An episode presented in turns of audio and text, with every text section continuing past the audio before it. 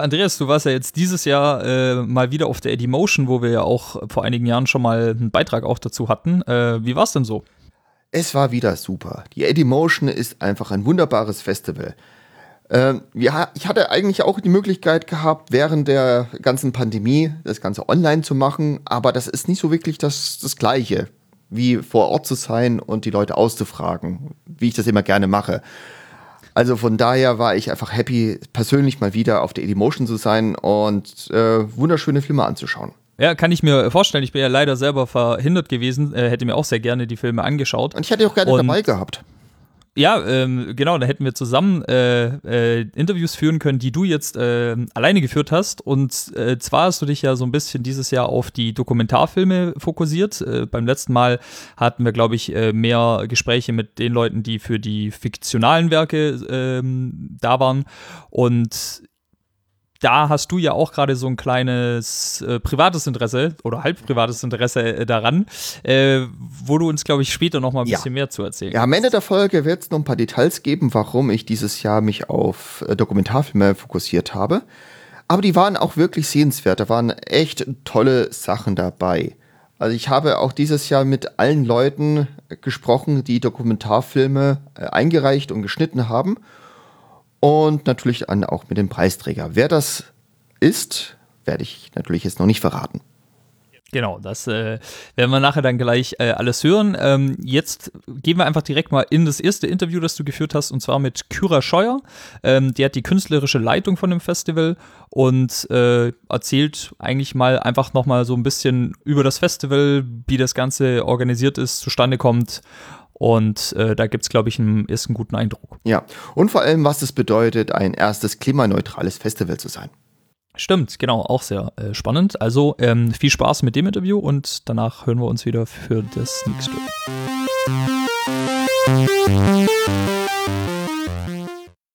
Genau, ich bin Kira Scheurer, die künstlerische Leiterin von Edimotion und ähm, kuratiere inhaltlich den Dokumentarfilmwettbewerb und ähm, den Themenschwerpunkt, stelle die Workshops der Edimotion Akademie zusammen und habe in diesem Jahr auch die Hommage und den Kurzfilmwettbewerb übernommen.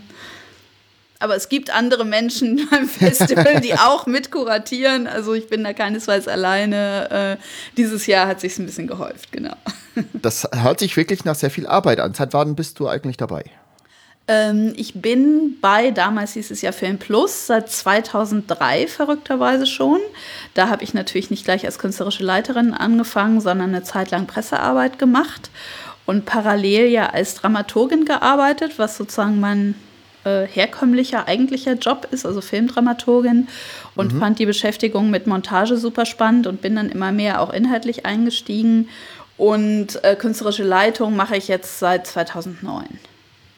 Kannst du mal genau beschreiben, was macht man als künstlerische Leitung? Was, wie soll man sich die Arbeit genau vorstellen? So genau, also das Festival? ist, genau, das eine sind sozusagen die Sektionen. Dafür muss man jetzt theoretisch nicht äh, künstlerische Leiterin sein. Die mache ich aber natürlich auch. Das ist ja das Herzstück meiner Arbeit. Aber zu der Leitung, die ich äh, gemeinsam ja mit Jenny äh, mache, die die organisatorische Leitung und Geschäftsführung innehat, äh, gehört natürlich was Gesamtkonzeptionelles. Ne? Also zu sagen, wir wollen halt äh, grundsätzlich nicht stehen bleiben. Das heißt, wir versuchen uns in kleinem Raum, sprich nicht mehr Festivaltage, denn das würde wieder deutlich größeres Budget erfordern und so weiter und versuchen im Rahmen des gegebenen Budgets Bestehendes zu bewahren, weil wir das ja auch gut finden, was wir machen und trotzdem immer wieder neue Akzente zu setzen und ähm, das ist sozusagen der eine Teil. Da war beispielsweise letztes Jahr die Eddie Motion Goes Green Initiative neu. Das äh, fällt natürlich konzeptionell auch in den Bereich. Also das war ein Gemeinschaftswerk sozusagen von äh, Jenny und mir. Und ähm, da fallen äh, natürlich auch Kooperationen mit anderen Festivals, äh, Mitgliedschaft in der AG Film Festival, solche Sachen drunter. So Dinge, die man, ja, ne, Kommunikation, Repräsentation im allerweitesten Sinne und äh, perspektivische Gestaltung, wo wollen wir uns hin entwickeln und dann natürlich auch Reaktionen auf akute Gegebenheiten wie zum Beispiel Bedrohungen, wenn äh, schlimme Budget-Einschnitte drohen oder irgendwelche anderen filmpolitischen Dinge, wo es wichtig ist, äh, Banden zu bilden, sich zu solidarisieren. Genau. Wie kann man sich irgendwie als Filmemacher für die, euren Filmfestival bewerben? Also ich, ich habe einen Film gedreht und wie äh, schaffe ich es, meinen Film auf euren Festival zu zeigen? Was muss ich alles machen? Äh, gut ist, wenn du den Film auch geschnitten hast. Weil uns interessieren ja, ja tatsächlich eher die EditorInnen. Ähm, das heißt, wir haben ja Wettbewerb für Montage von langen Dokumentarfilmen, langen Spielfilmen und von Kurzfilmen, den Förderpreisschnitt. Und da für all diese drei Sektionen kann man einreichen. Das können auch äh, Regie, äh, Regie, Regisseurinnen und Regisseure machen für ihre EditorInnen, wenn sie es eben nicht selbst montiert haben. Und ähm, wir haben immer einen Sichtungszeitraum. Wir sind kein ähm, Premierenfestival, sondern äh, haben immer den Sichtungszeitraum vom 1. Juni eines Jahres. Also in dem Fall jetzt wäre das 1. Juni 2020. 2022 bis 31. Mai 2023, wenn ein Film in Österreich, Deutschland, der Schweiz in dem Zeitraum gestartet ist, dann äh, kann die Montageleistung dieses Films bei uns an einem Wettbewerb teilnehmen. Kurzfilm natürlich ohne Kinostart, ist klar, da gibt es dann andere Bedingungen. Da dürfen die EditorInnen nicht mehr als eine lange Arbeit montiert haben und der Film darf nicht über 20 Minuten haben und so weiter und so fort. Also äh, in dem Moment, wo er eingereicht wird, dann gibt es verschiedene Modalitäten. Das heißt, wir vom Festival-Team machen eine Vorauswahl für die Sektion von so circa 20 Filmen, also von allen Einreichungen, was so bei langen Filmen zwischen zwischen 80 und 100 pro Jahr sind und Kurzfilme noch mehr. Ähm, und aus dieser großen Auswahl machen wir hausintern dann äh, eine Vorauswahl von circa 20, die dann die Vorjurys bekommen. Und das sind jeweils sechs Menschen pro Gattung, also Spielfilm und äh, Dokumentarfilm, die äh, ausschließlich aus EditorInnen bestehen, die sozusagen den Blick auf die Arbeit der KollegInnen werfen und dann die letzten fünf auswählen, die bei uns beim Festival gezeigt werden.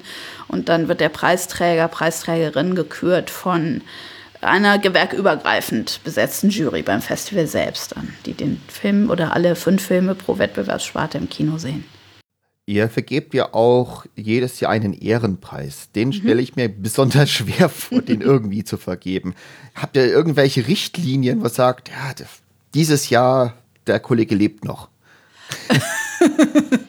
das ist äh, natürlich äh, etwas äh, polemisch zugespitzt formuliert. Nein, es ist äh, grundsätzlich macht diese Sektion auch immer wahnsinnig Spaß, so sich filmhistorisch in ein Werk einzugucken und zu vergucken. Das äh, hält auch immer wieder große Überraschungen äh, bereit. Also insofern fand ich das jetzt zum Beispiel in diesem Jahr bei die sehr, sehr reizvoll. Beim Schweizer Filmschaffen der letzten Jahrzehnte war ich zugegebenermaßen noch nicht super firm und konnte da wahnsinnig viele tolle Sachen entdecken. Ähm, das ist natürlich, hatten wir im Laufe der Jahre schon viele herausragende Editorinnen und Editoren, ob das jetzt äh, die beiden Editorinnen von Werner Fassbender, äh, Rainer Werner Fassbender waren, äh, Juliane Lorenz oder davor Thea Eimesch oder aus dem ostdeutschen Filmschaffen hatten wir Evelyn Caro recht früh, aus dem Dokumentarfilm ganz früh Brigitte Kirsche, dann vor ein paar Jahren äh, auch ähm, natürlich äh, Menschen, die, die durchaus bei uns auch schon mal einen Langfilmpreis gewonnen haben. Also wie jetzt mhm. im letzten Jahr Ingrid Koller aus Österreich, die ja den Spielfilmpreis schon gewonnen hatte.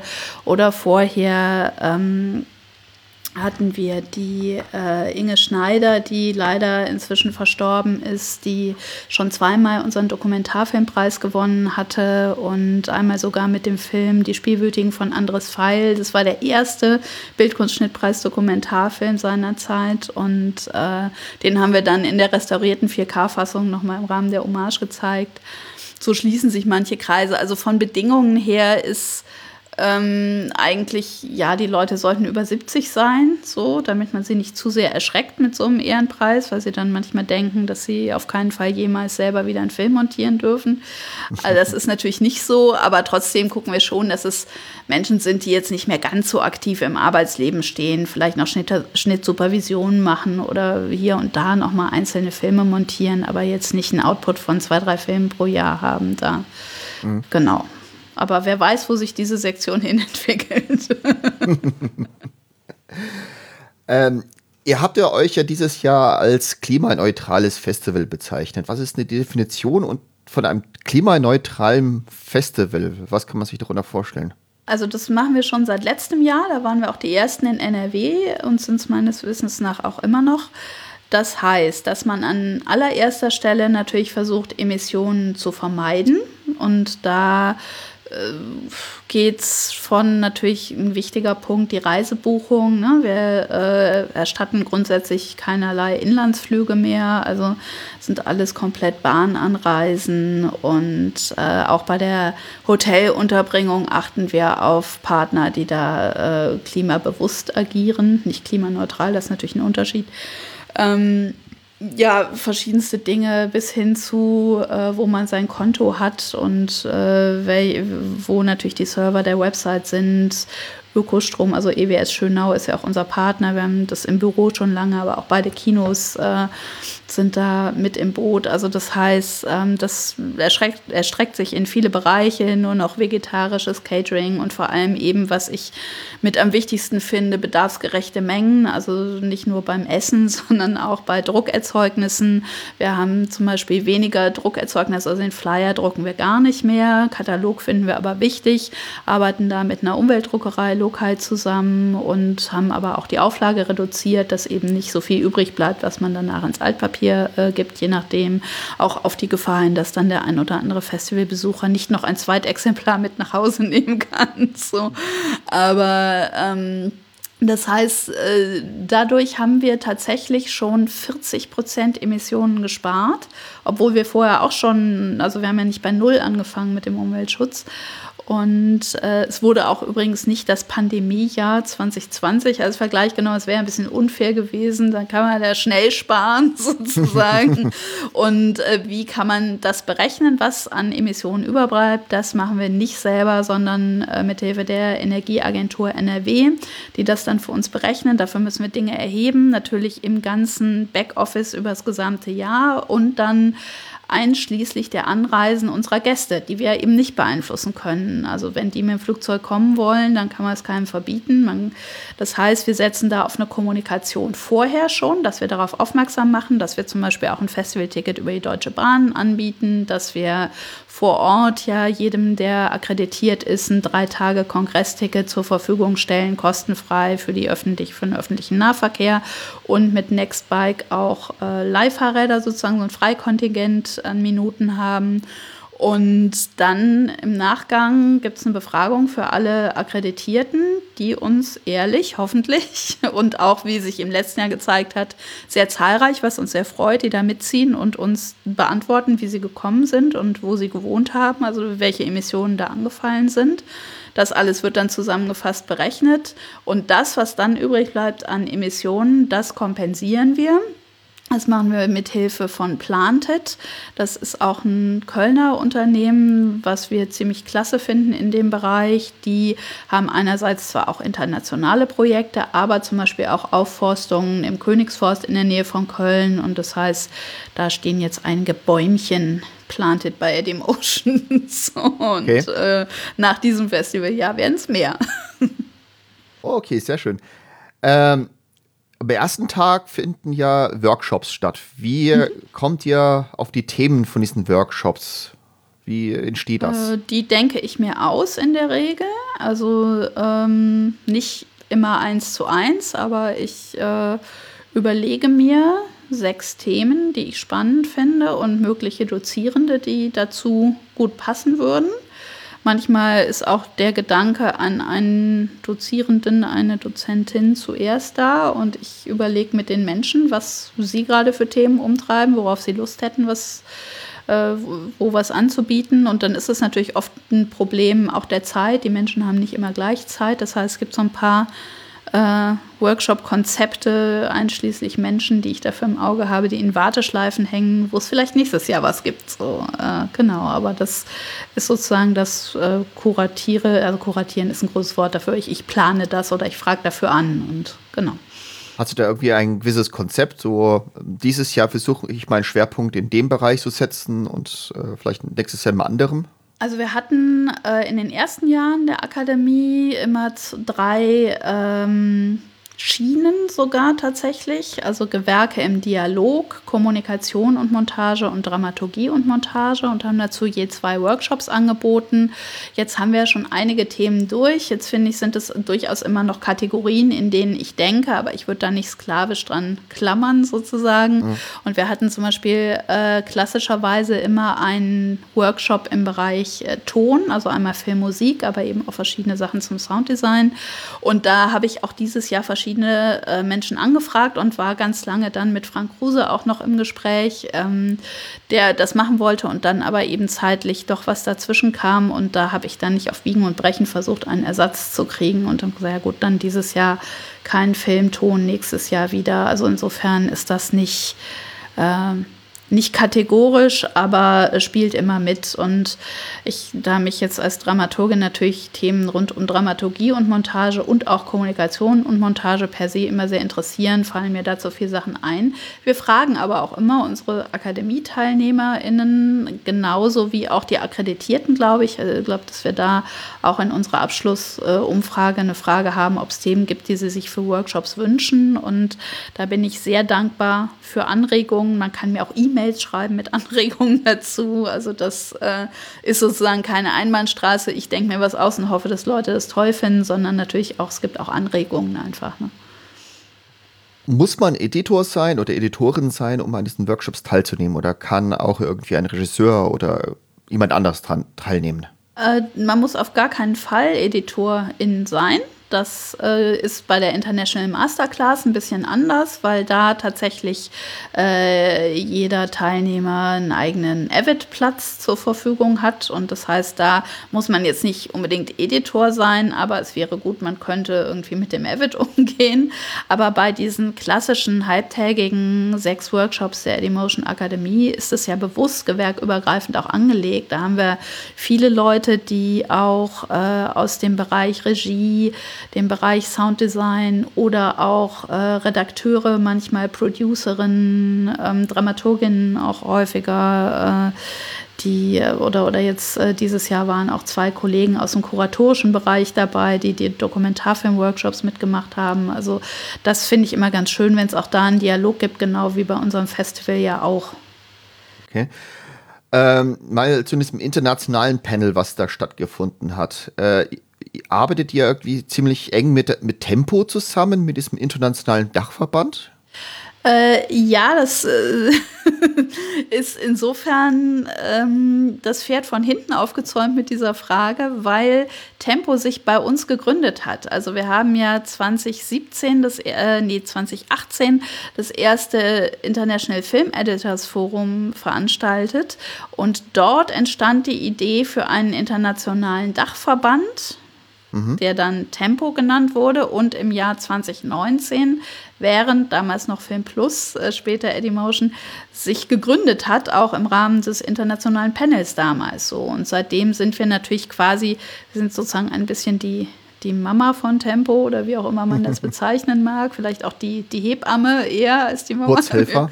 Geburtshelferin, genau. Und ähm, insofern gibt es natürlich per se eine enge Verbindung, aber es sind getrennte Bereiche. Also das IFEF, International Film Editors Forum, ist unser, unsere Veranstaltung und Tempo äh, ist da sozusagen ähm, mit einem als, als Sponsor mit dabei, genau wie auch der BFS, aber ähm, nicht inhaltlich oder so. Und natürlich, aber sind die Tempo-Mitglieder dann da und ist es eine sehr enge Verbindung. Äh, da kommen wir mal gleich zu diesem Filmton-Panel. Genau. Ja. Wie, seit wann wird diese Veranstaltung innerhalb von Edimotion oder jetzt früher äh, Film Plus ausgerichtet? Und warum arbeitet ihr ausgerechnet eng mit diesem Filmton-Leuten zusammen? Ähm, das hat ein bisschen eine Tradition. Es gab so eine Art Vorläufer mal, bevor wir das in Kooperation mit der BVFT gemacht haben gab es mal von dem Lothar Segler initiiert, ähm, damals Soundvision, ähm, zwei Jahre auch eine Veranstaltung bei seiner Zeit Film Plus, dann aber ein paar Jahre eben nichts. Und dann war das ganz großartig, dass sich eben diese Zusammenarbeit mit der BVFT ergeben hat, weil äh, wir das durchaus als sehr verwandt empfinden und bereichernd empfinden. Ähm, da eben auch ein Panel zum Sounddesign anbieten zu können, beziehungsweise ist das ja eine Veranstaltung, die die BVFT ausrichtet, moderiert und äh, wir sind sozusagen Kooperationspartner. Auf der Abschlussrede von äh, vom, von der Edimotion wurde auch ein bisschen angedeutet, dass es da irgendwie finanzielle Probleme gab oder gibt. äh, und es wurde auch so gezeigt, ja, es, es, könnte vielleicht sein, dass es irgendwie mal nicht stattfindet oder dass es äh, Zukunftsängste ja. gibt. Magst du darüber irgendwie was sagen? Ja, also äh, durchaus war die Lage relativ bedrohlich und könnte sie auch wieder werden. Also ähm, es ist jetzt, würde zu weit führen, da in die Details zu gehen, weil das mit der Kölner äh, Lokalpolitik sozusagen zu tun hat, wie dort Stellen, äh, Förderstellen inklusive Fördertöpfe in der Stadt umstrukturiert wurden. Und ähm, es gibt eben das Kulturamt, wo wir aber nicht ansässig waren, äh, sondern bei einer anderen Stelle, die dann umstrukturiert wurde etc. Und im Zuge dieser ganzen Maßnahmen, skandalöserweise, äh, waren wir auf einmal, also nicht nur wir, sondern verschiedene Akteure der Kölner Filmszene, also auch die Soundtrack Cologne zum Beispiel und das Filmbüro NW, ähm, waren auf einmal im Haushalt fürs nächste Jahr mit 0 Euro eingestellt. Und dazu muss man wissen, die Stadt Köln war seit Beginn dieses Festivals vor 22 Jahren Partner von seiner Zeit Film Plus, hat sogar Film Plus mit gegründet damals mit meinen Kollegen, die damals das Festival gegründet haben. Da war ich ja noch nicht dabei. Und es war Initiative von jemandem, einem sehr geschätzten Mitarbeiter, Andreas Füßer von der Stadt Köln, der sich sehr dafür eingesetzt hat, dass, äh, dass die Veranstaltung nach Köln kommt und nicht nach, keine Ahnung, Düsseldorf, Bochum, was auch immer in NRW da auch damals noch alternativ im Gespräch war.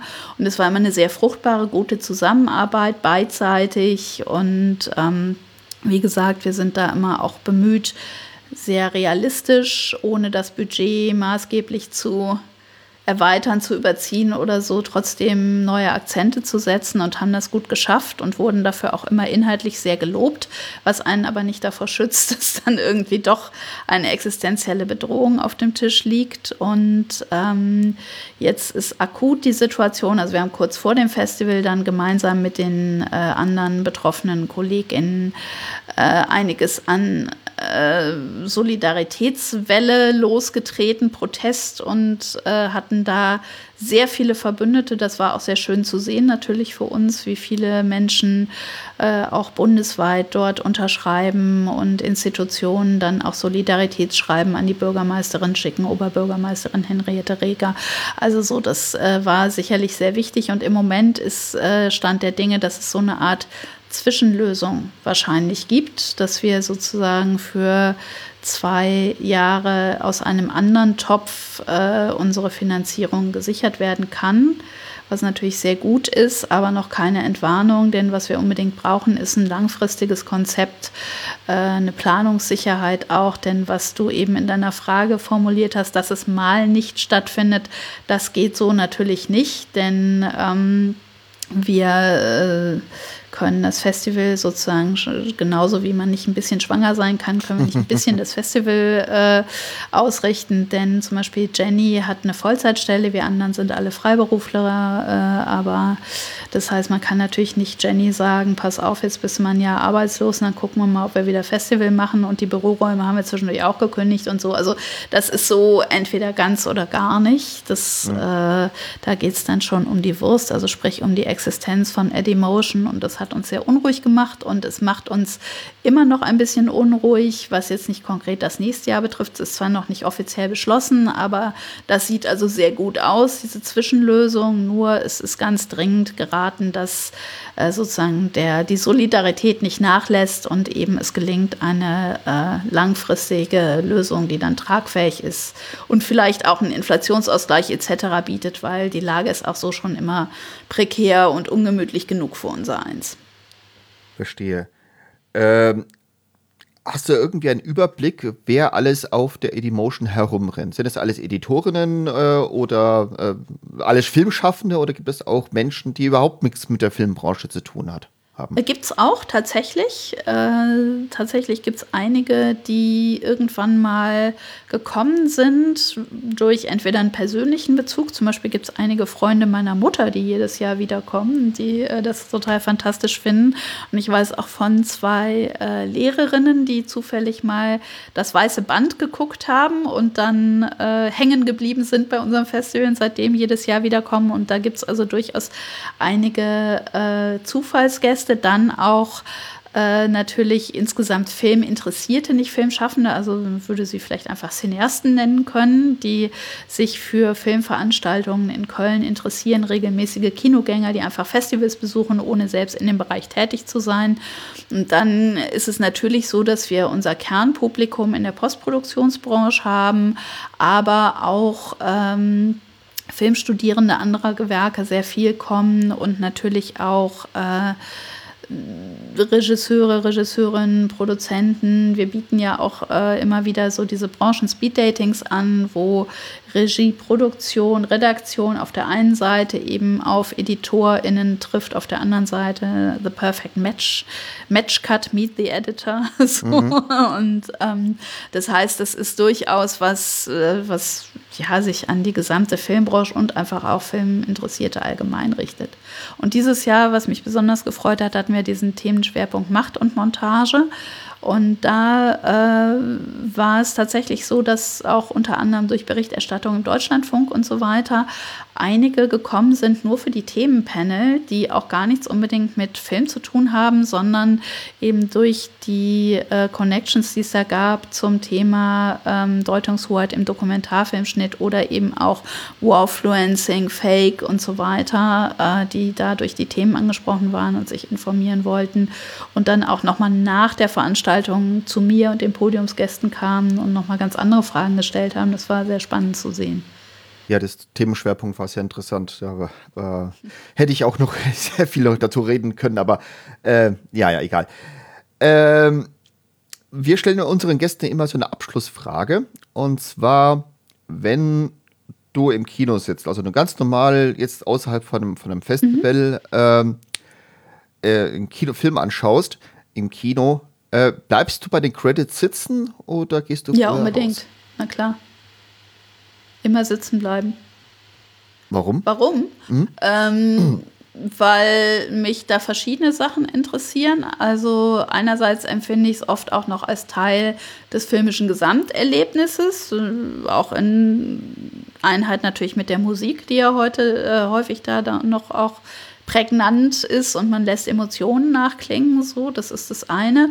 Andererseits auch einfach natürlich eine berufliche Neugier, auch in zwei Fällen, während ja die Montage meistens im Vorspann schon genannt wird, ist natürlich für mich als Dramaturgin auch immer wichtig zu sehen, haben auch dramaturgisch tätige Kollegen sowohl in der Schnittsupervision, Schnittberatung als auch in der Drehbuchberatung oder so Credits, wer war das, wer war da mit im Boot und die findet man selten im Vorspann. Mhm. Super, dann vielen lieben Dank und äh, ja, danke. Ja, sehr gern. So, nachdem wir jetzt ein bisschen von der künstlerischen Leitung zum Festival gehört haben, gehen wir direkt weiter zu den Nominierten für den Schnittpreis. Die Edimotion hat ja äh, jedes Jahr äh, ein bzw. mehrere äh, Preise, die man äh, dort gewinnen kann. Äh, gar nicht mal so ohne. Ja, Preisgeld von 7500 Euro gab es äh, zu gewinnen. Und du hast mit allen gesprochen, die dafür nominiert waren. Ja, ich habe mir die Zeit genommen, wirklich mit jedem einzelnen äh, Nominierten zu reden, mit, äh, wie sie überhaupt dazu gekommen sind, diesen Film zu schneiden, worum es ja in diesem Film geht und welche Herausforderungen sie hatten bei diesem Film. Das ist gerade bei Dokumentarfilmen sehr interessant, weil eigentlich ein Dokumentarfilm entsteht beim Schnitt. Ja. Das, äh, da an diesem Punkt kommen alle äh, kommen die ganzen Clips zusammen und wird entschieden, was reinkommt und was nicht reinkommt und wie die, letztendlich die Dramaturgie läuft. Und bei einem Film war es gerade besonders interessant, aber da möchte ich noch nicht viel zu verraten. Genau, sei nur so viel, äh, er war kurz davor, in die Tonne zu kommen, mhm. weil man dachte, das Thema wäre vorbei und dann stellt sich raus, es wurde gerade erst spannend. Ja, genau. genau, also dazu äh, in den folgenden Interviews mehr.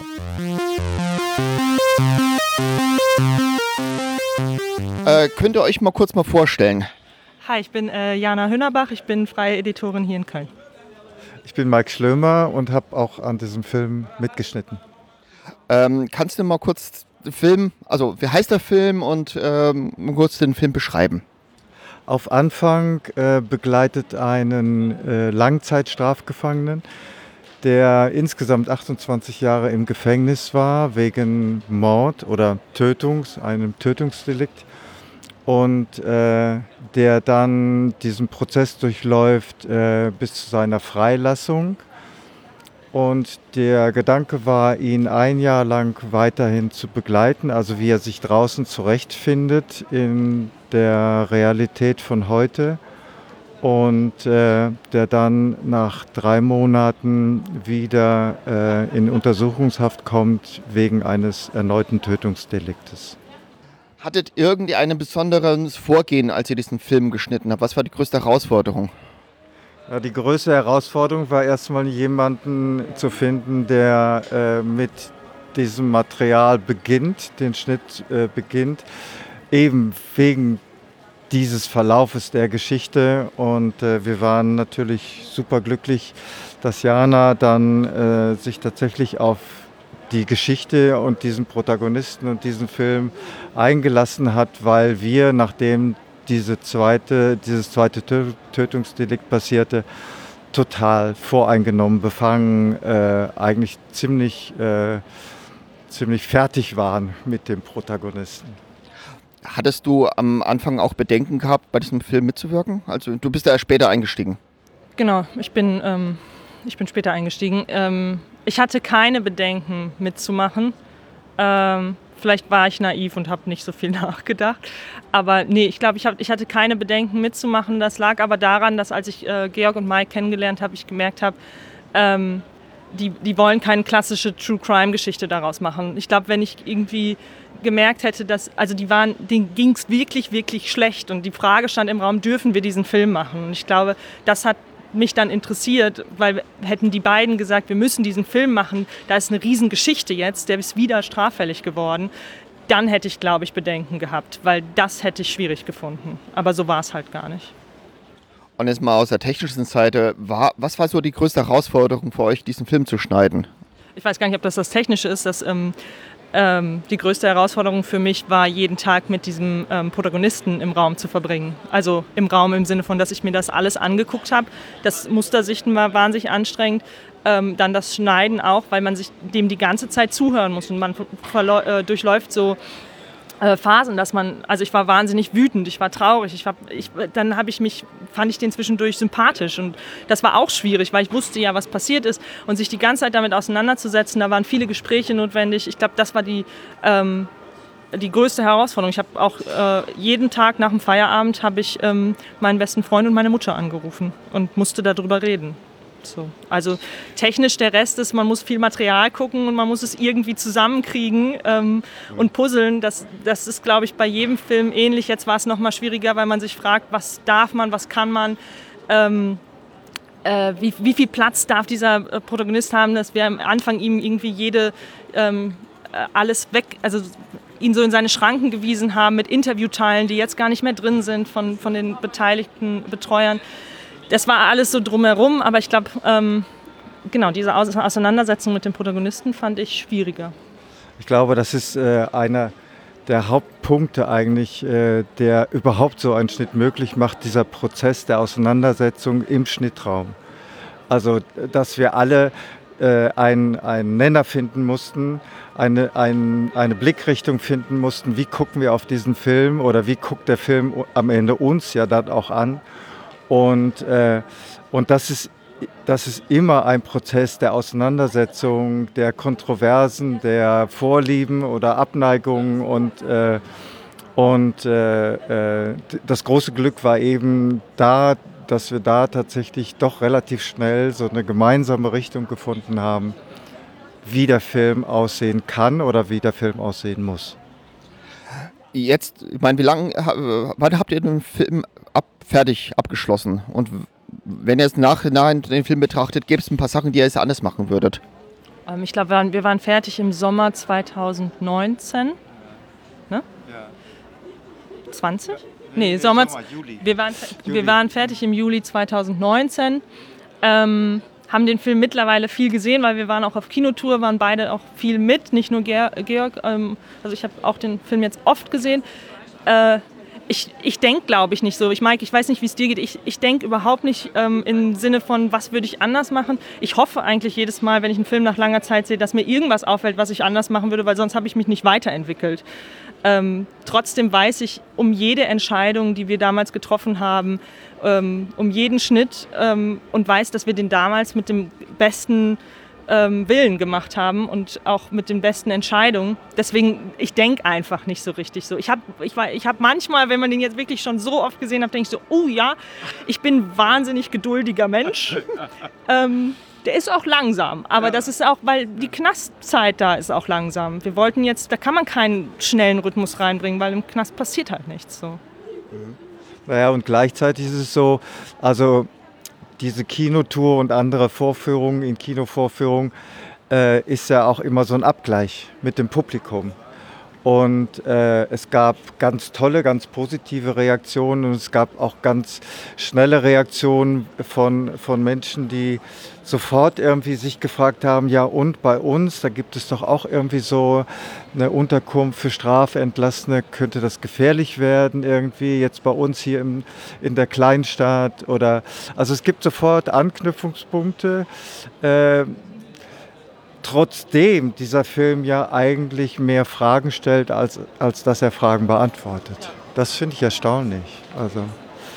Okay. Mal jetzt zum Thema Eddie Motion. Ähm, warum habt ihr euch entschieden, diesen Film hier einzureichen? Oh, das ist ganz einfach. Es ist das einzige Schnittfestival, was es einfach überhaupt gibt, was sich nur mit Schnitt beschäftigt. Und ähm, es ist ein ganz tolles Festival. Und ich finde, ähm, also ich, äh, als äh, Editorin, Editor kann man eigentlich kein anderes Festival haben, wo der Schnitt wirklich so sehr angeschaut wird und wo es darum geht. Es gibt andere Festivals, die haben die Schnittkategorie, ähm, aber hier wird einfach nur um Schnitt, also geht es nur um Schnitt und ähm, das, deswegen immer, wenn ich Filme habe, die äh, durch die Bestimmungen durchkommen, dann ähm, reiche ich die natürlich gerne hier ein. Hast du schon äh, Filme vorher hier eingereicht? Ja, ja, ja. Namen. Wir brauchen Namen, wir brauchen alles. Okay.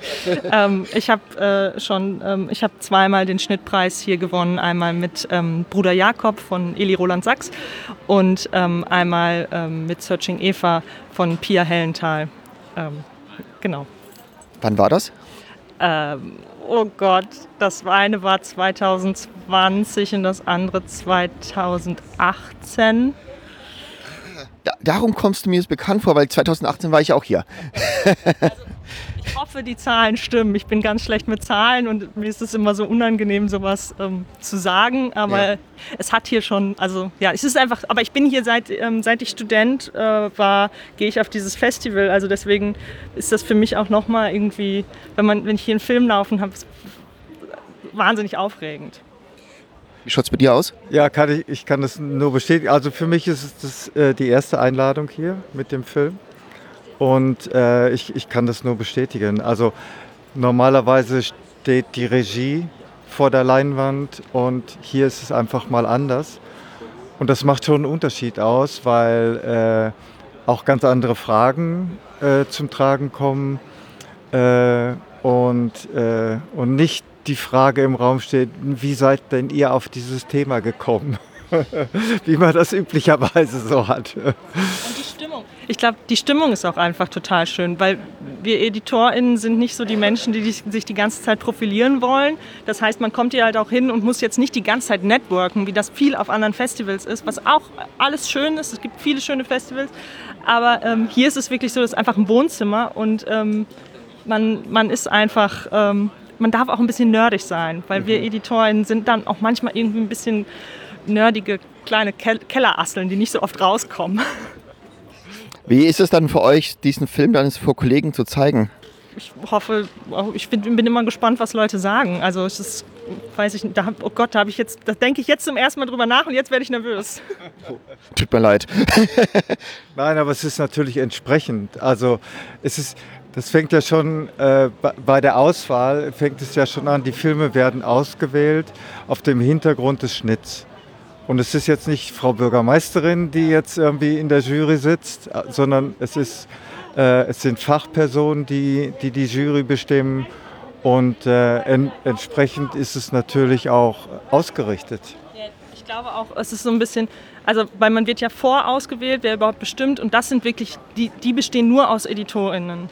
Und das ist so ein Moment, wo ich merke, ich finde alles, da, auch Auszeichnung ist natürlich total toll und was die Jury dann über den Film sagt, aber es ist so schön, schon nominiert zu sein, weil das waren wirklich nur KollegInnen, die das gesagt haben, dein Film soll gesehen werden. Und das ist natürlich toll. Wenn der dann auch noch gewinnt, dann ist das, also will man gar nicht absprechen, aber die Hauptjury dann, die besteht ja dann nicht mehr komplett nur aus EditorInnen. Aber diese Vorauswahl, das ist einfach schon der Moment, wo ich immer total happy bin, dass das Kannst du mal kurz nochmal zusammenfassen, welche Bedeutung das dieses äh, Edimotion Festival für dich hat?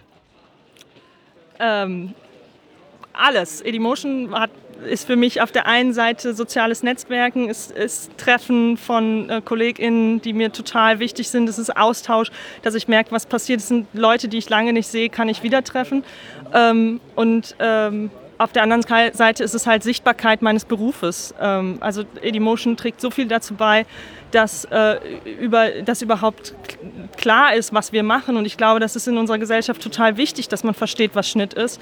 Ähm, weil da so eine, also Schnitt auch eine Macht hat.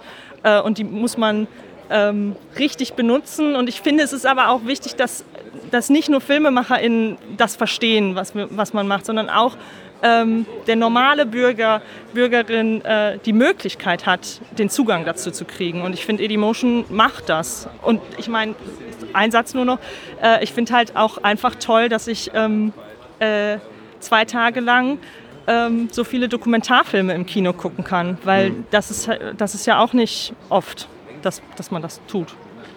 Ja, gerade eben, also ich kann, ich kann Jana da nur zustimmen und bei äh, bei, der, bei, der, wir, bei dem Stand, die, den der Dokumentarfilm hat und auch haben könnte, ist sowas natürlich total wichtig, weil äh, der, der Dokumentarfilm muss sein Publikum finden.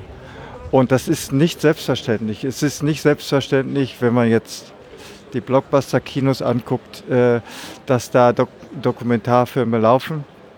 Und äh, also jetzt, weil ich mache auch hauptsächlich Dokumentarfilmschnitt, äh, finde ich, find ich das grandios. Also dass darüber auch äh, vielleicht auch neues, ein neues Publikum äh, zum Dokumentarfilm gebracht wird.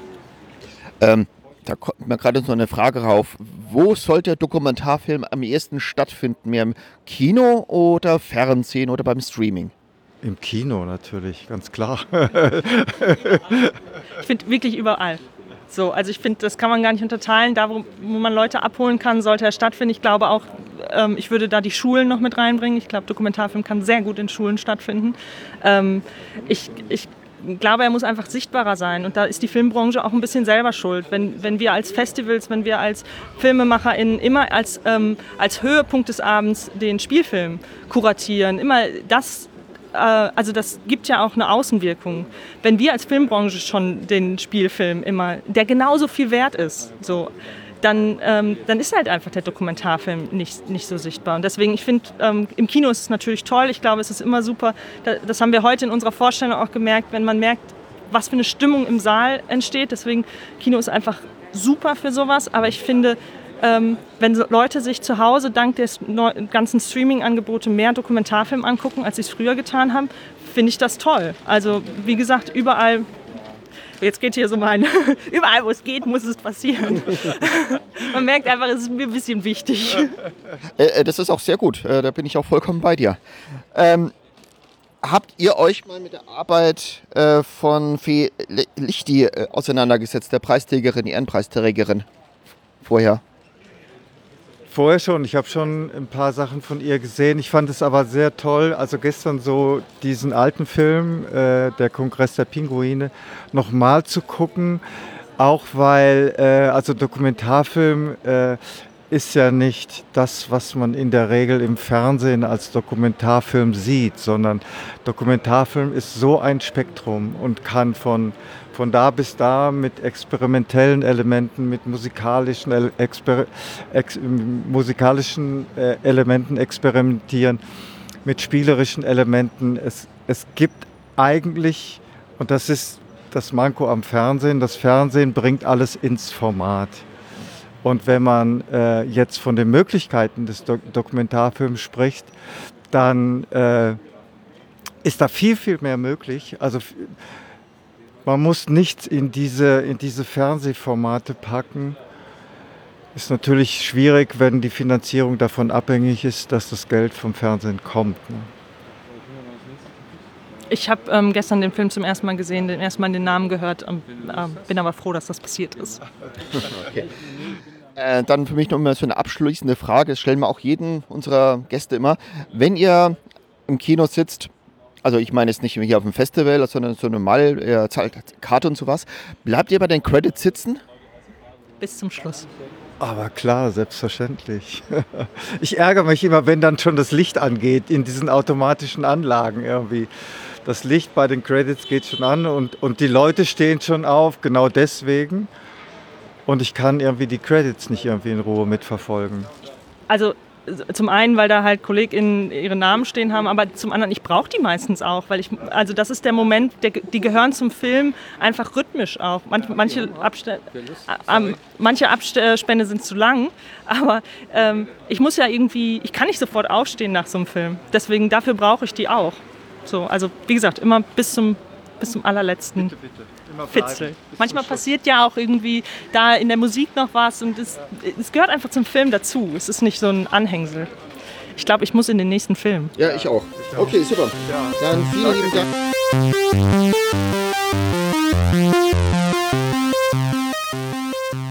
Also, ähm, magst du dich mal kurz mal vorstellen, Name und äh, woher du kommst und so weiter? Ja, ich heiße Tanja Stöcklin, ich bin aus Zürich und ich nehme hier teil an diesem Festival Edimotion. Das ist ein ja, Festival, das sich auf Filmmontage konzentriert und darf hier äh, meinen, also den Film zeigen, Die Kunst der Stille von Mauritius Stärkle Drucks, den ich montiert habe und der hier, äh, was mich sehr freut, nominiert wurde. Magst du mal kurz mal deinen Film, den du geschnitten hast, montiert hast, äh, mal kurz beschreiben für unsere Zuhörer? Ja, das ist ein Dokumentarfilm über Marcel Marceau. Marcel Marceau ist ein sehr, sehr, sehr berühmter Pantomime aus Frankreich. Heute kennen ihn allerdings nicht mehr so viele Leute. Und äh, es ist aber kein klassisches Biopic. Also man erfährt viel über Marcel Marceau, man erfährt auch Dinge, äh, die noch nicht so bekannt wurden, waren aus seinem Leben, beispielsweise, dass er jüdische Kinder gerettet hat in, da, zu Zeiten des Nationalsozialismus. Das wurde, glaube ich, ist parallel mit einem Spielfilm das erste Mal äh, auf die Leinwand gebracht. Natürlich ist seine Pantomimenkunst ein, eines der Hauptthemen des äh, Films. Äh, gleichzeitig geht es aber auch um seine Familie, seine beiden Töchter, seine Ex-Frau und seinen Enkel, die auch äh, in diesem Film zeigen, was sie heute tun, was ist, was heißt es als Nachfahre eines so berühmten Vaters zu leben. Es gibt auch einen Schüler von ihm, der zu Wort kommt, der an Parkinson erkrankt ist und mit Hilfe der Pantomime seinen Körper, ähm, wie soll ich sagen, stabilisieren kann, weitgehend. Ähm, und es gibt auch den Vater des Regisseurs, der eigentlich der, der Initial, also die Initialzündung für diesen Film gegeben hat, weil der ist selber gehörlos. Das heißt, der Regisseur, der musste als Kind schon lernen, in Gebärde, obwohl er hörend ist, damit er mit seinem Vater kommunizieren kann, musste er halt als Kind schon die Gebärdensprache lernen. Und so ähm, ja, wurde er sensibilisiert quasi auf das Sprechen ohne Ton. Ähm, was war für dich die größte Herausforderung beim Schnitt von diesem Film? Ähm, also, es war eine sehr große Herausforderung, diese vielen ProtagonistInnen äh, zu schneiden und, der, und es sind ja drei Generationen und das in eine plausible dramaturgische Form zu bringen. Auch mit den vielen Themen, das ist der Krieg, das ist nach dem Krieg, das ist dann der Enkel, der wieder in einer ganz anderen Problematik steckt, der hat mehr so auch Fragen der Identität, aber mehr so der, der Gender-Identität, die, mit denen er sich beschäftigt. Ähm, also diese ganzen verschiedenen Ebenen, es gibt ganz viel Archivmaterial auch und dieses, diese vielen, viele verschiedenen Zeiten, verschiedenen Menschen und verschiedenen Ebenen in eine plausible dramaturgische Form zu bringen. Das war eine riesen Herausforderung. Aber ich glaube, die Dramaturgie ist immer das Schwierigste beim Schneiden. Warum habt ihr euch entschieden oder warum hast du dich entschieden, diesen Film hier in der Edimotion einzureichen? Ich finde, Edimotion ist für uns EditorInnen ein wahnsinnig tolles Festival. Ich meine, das ist das, einzige Festival, das ich kenne, das sich wirklich auf äh, Montage nur konzentriert. Also wo wir, die EditorInnen, die normalerweise im, stillen Kämmerchen arbeiten, äh, die wortwörtlich die Bühne kriegen und über unsere Arbeit sprechen können und wo diese Arbeit auch gewürdigt wird und auch, auch thematisiert wird, weil viele, viele Menschen im Publikum wissen ja überhaupt nicht, was Montage ist. Also das ist, das ist leider immer noch so. Ähm, und also war für mich klar, dass ich diesen Film anmelde und ins Rennen schicke, weil ich natürlich für mich, das ist für mich eine wahnsinnig schöne Plattform hier zu sein mit diesem Film. Äh, selbst wenn ich keinen Film hätte im Rennen, wäre es auch eine, schön, hier zu sein und mich auszutauschen mit all meinen Kollegen und Kolleginnen und auch mit dieser unglaublich engagierten Crew, die dieses Festival ermöglicht und organisiert und, und gestaltet. Ähm, war das das erste Mal, dass du hier einen Film eingereicht hast? Nein, äh, das war nicht das. Die, also ich bin ja Schweizerin und ich muss dazu sagen, dass die Schweiz noch nicht so lange dabei ist. Bisher, also bis vor ein paar Jahren war das Österreich und Deutschland oder Deutschland und Österreich und jetzt ist die Schweiz dazugekommen. Das heißt, Filme einreichen, das kann ich gar noch nicht so lange. Ich war vor einigen Jahren, als die Schweiz noch nicht hier war, trotzdem mal hier als äh, Referentin. Da habe ich äh, einfach über Filme gesprochen, die ich montiert habe. Dann war ich hier im Jahr, als die Schweiz zum, ich glaube, das, das ist, glaube ich, vor zwei Jahren gewesen. Ähm, als die Schweiz zum ersten Mal dabei war, gab es so es gibt ja immer diese Gastlandabende. Da wurde ich dann eingeladen für einen Gastlandabend und habe hier äh, über Film, Filme geredet, über Filme, die ich montiert habe. Ähm, dann habe ich vor einem Jahr zwei Filme eingereicht. Einer kommt, glaube ich, bis zur Vornominierung, leider nicht zur Nominierung und ist dieses Jahr hat es mit der Nominierung geklappt. So. Was unterscheidet dich deiner Meinung nach dieses Festival von anderen Filmfestivals? Also ganz klar, dass es um Montage geht. An anderen Filmfestivals, es geht halt dann, ja, also normalerweise geht es ja um Regie und, und Produktion. Also es geht, äh, ähm, klar, auch dann kann äh, das Gespräch, sagen wir mal, auf der Bühne sich um Montage drehen oder teilweise zumindest, aber dass das wirklich diesen ganz klaren Fokus auf die Montage äh, gibt, das ist einzigartig. Und, und, das ist wirklich auch ein Branchentreffen. Also ich, ich treffe hier viele Leute, die ich entweder persönlich kenne, mit denen ich mich austauschen kann oder die ich vom Namen her kenne oder wo, ich die Filme kenne, die sie geschnitten haben. Also das ist natürlich wirklich ein, ein, eine gute Plattform der, des realen Austauschs. Also, ja.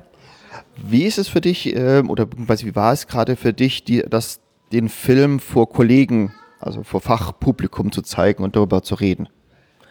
Also Ich kann dazu nur sagen, äh, ich gehe überall mit meinem eigenen Temperament hin und mein Temperament ist nervös in solchen Situationen. Ich war ein bisschen angespannt und ein bisschen aufgeregt, aber es war auch schön und ich habe jetzt auch gerade beim Rausgehen ein paar, ganz schöne Reaktionen gekriegt und das berührt. Ähm, hast du dich auch mal mit der Arbeit von der ähm, Ehrenpreisträgerin äh, Lee Fechti auseinander ja? Lichte, ja, natürlich. Lichte kenne ich schon ganz lange. Sie ist eine Koryphäe in der Schweiz. Man kommt nicht um sie herum, sage ich jetzt mal.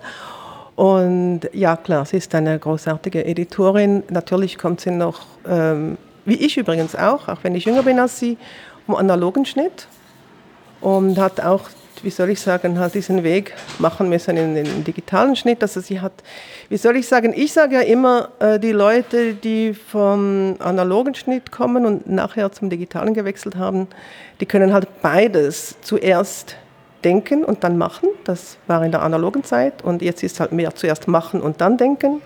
Das ist jetzt äh, in der digitalen Zeit. Ich will das nicht gegeneinander ausspielen. Ich finde, manchmal ist das eine gut, manchmal das andere. Ich schätze mich glücklich, dass ich beides gelernt habe und das äh, habe ich vorher auch mit der Fee darüber gesprochen und da konnte sie mir nur beipflichten.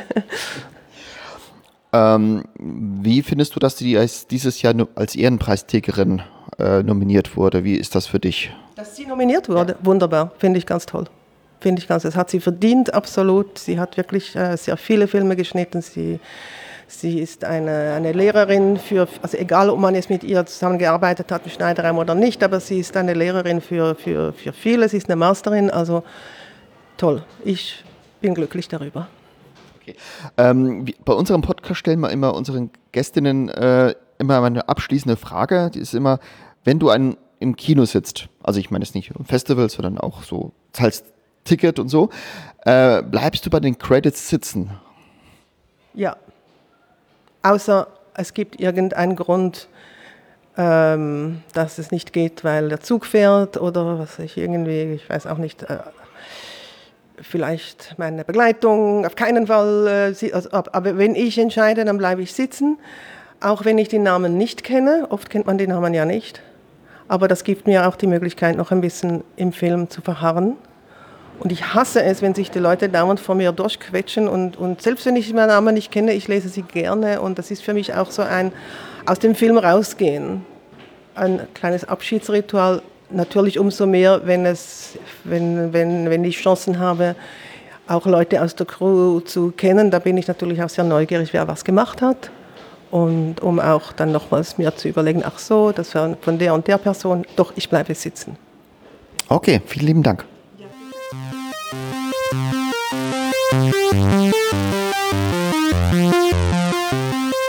Also, äh, stell dich mal kurz mal vor, wer bist du und genau. Ja, ich heiße Stefan Stabenow. Ich äh, arbeite als Filmeditor. Äh, ja, schon jetzt 20 Jahre ungefähr. Ähm, und ähm, mehr oder weniger regelmäßig bin ich auch hier zu Gast bei dem Festival. Ähm, das meines Wissens sogar das einzige Festival weltweit ist, das ausschließlich Fokus legt eben auf diese kreative äh, Arbeit im Film. Und äh, ja, es ist immer, äh, immer aufregend hier zu sein. Es ist spannend ähm, auf äh, andere Arbeiten, andere Editorinnen zu treffen, wie, wie die arbeiten, was sie machen, wie sie darüber sprechen. Äh, und der Austausch, der ist ganz wichtig, weil er auch sonst, äh, also sonst dafür gibt es sehr wenig Rahmenbedingungen, ja, ne, solche Gespräche überhaupt herzustellen, weil wir alle immer ja, arbeiten, in Studios sitzen und uns in diese filmischen Welten begeben und selten miteinander, untereinander in Diskurs kommen. Kannst du mal kurz deinen Film, den du geschnitten hast, äh, präsentieren und unseren Zuhörern mal kurz erklären? Ja, also die Prämisse des Films äh, würde ich in etwa so beschreiben. Also der Film äh, hat äh, sechs Protagonistinnen aus der Wissenschaft, die ein aus unterschiedlichen Perspektiven einen Blick werfen auf äh, nicht nur ihre Disziplin äh, und Fragestellungen im Zusammenhang damit, sondern auf die globale Situation, die globale Krisen, die, die, mit der die gesamte Menschheit äh, konfrontiert äh, ist und äh, nach Lösungsansätzen sucht und nach äh, ähm, Mitteln und Wegen auch durch, durch äh, Paradigmenwechsel in Anschauungen, in, in Denken über ihre Disziplin, aber auch darüber hinaus in Kooperation mit anderen, was kann man tun. Und dieser Film versucht, diese, diese Sichtweisen äh, etwas zu beleuchten und ein Interesse dafür zu wecken, äh, das auch äh, weitergehend zu vertiefen eventuell. Jetzt wissen wir, unsere Zuhörer, worum es in diesem Film geht, aber haben noch keinen Titel. Wie heißt der Film eigentlich?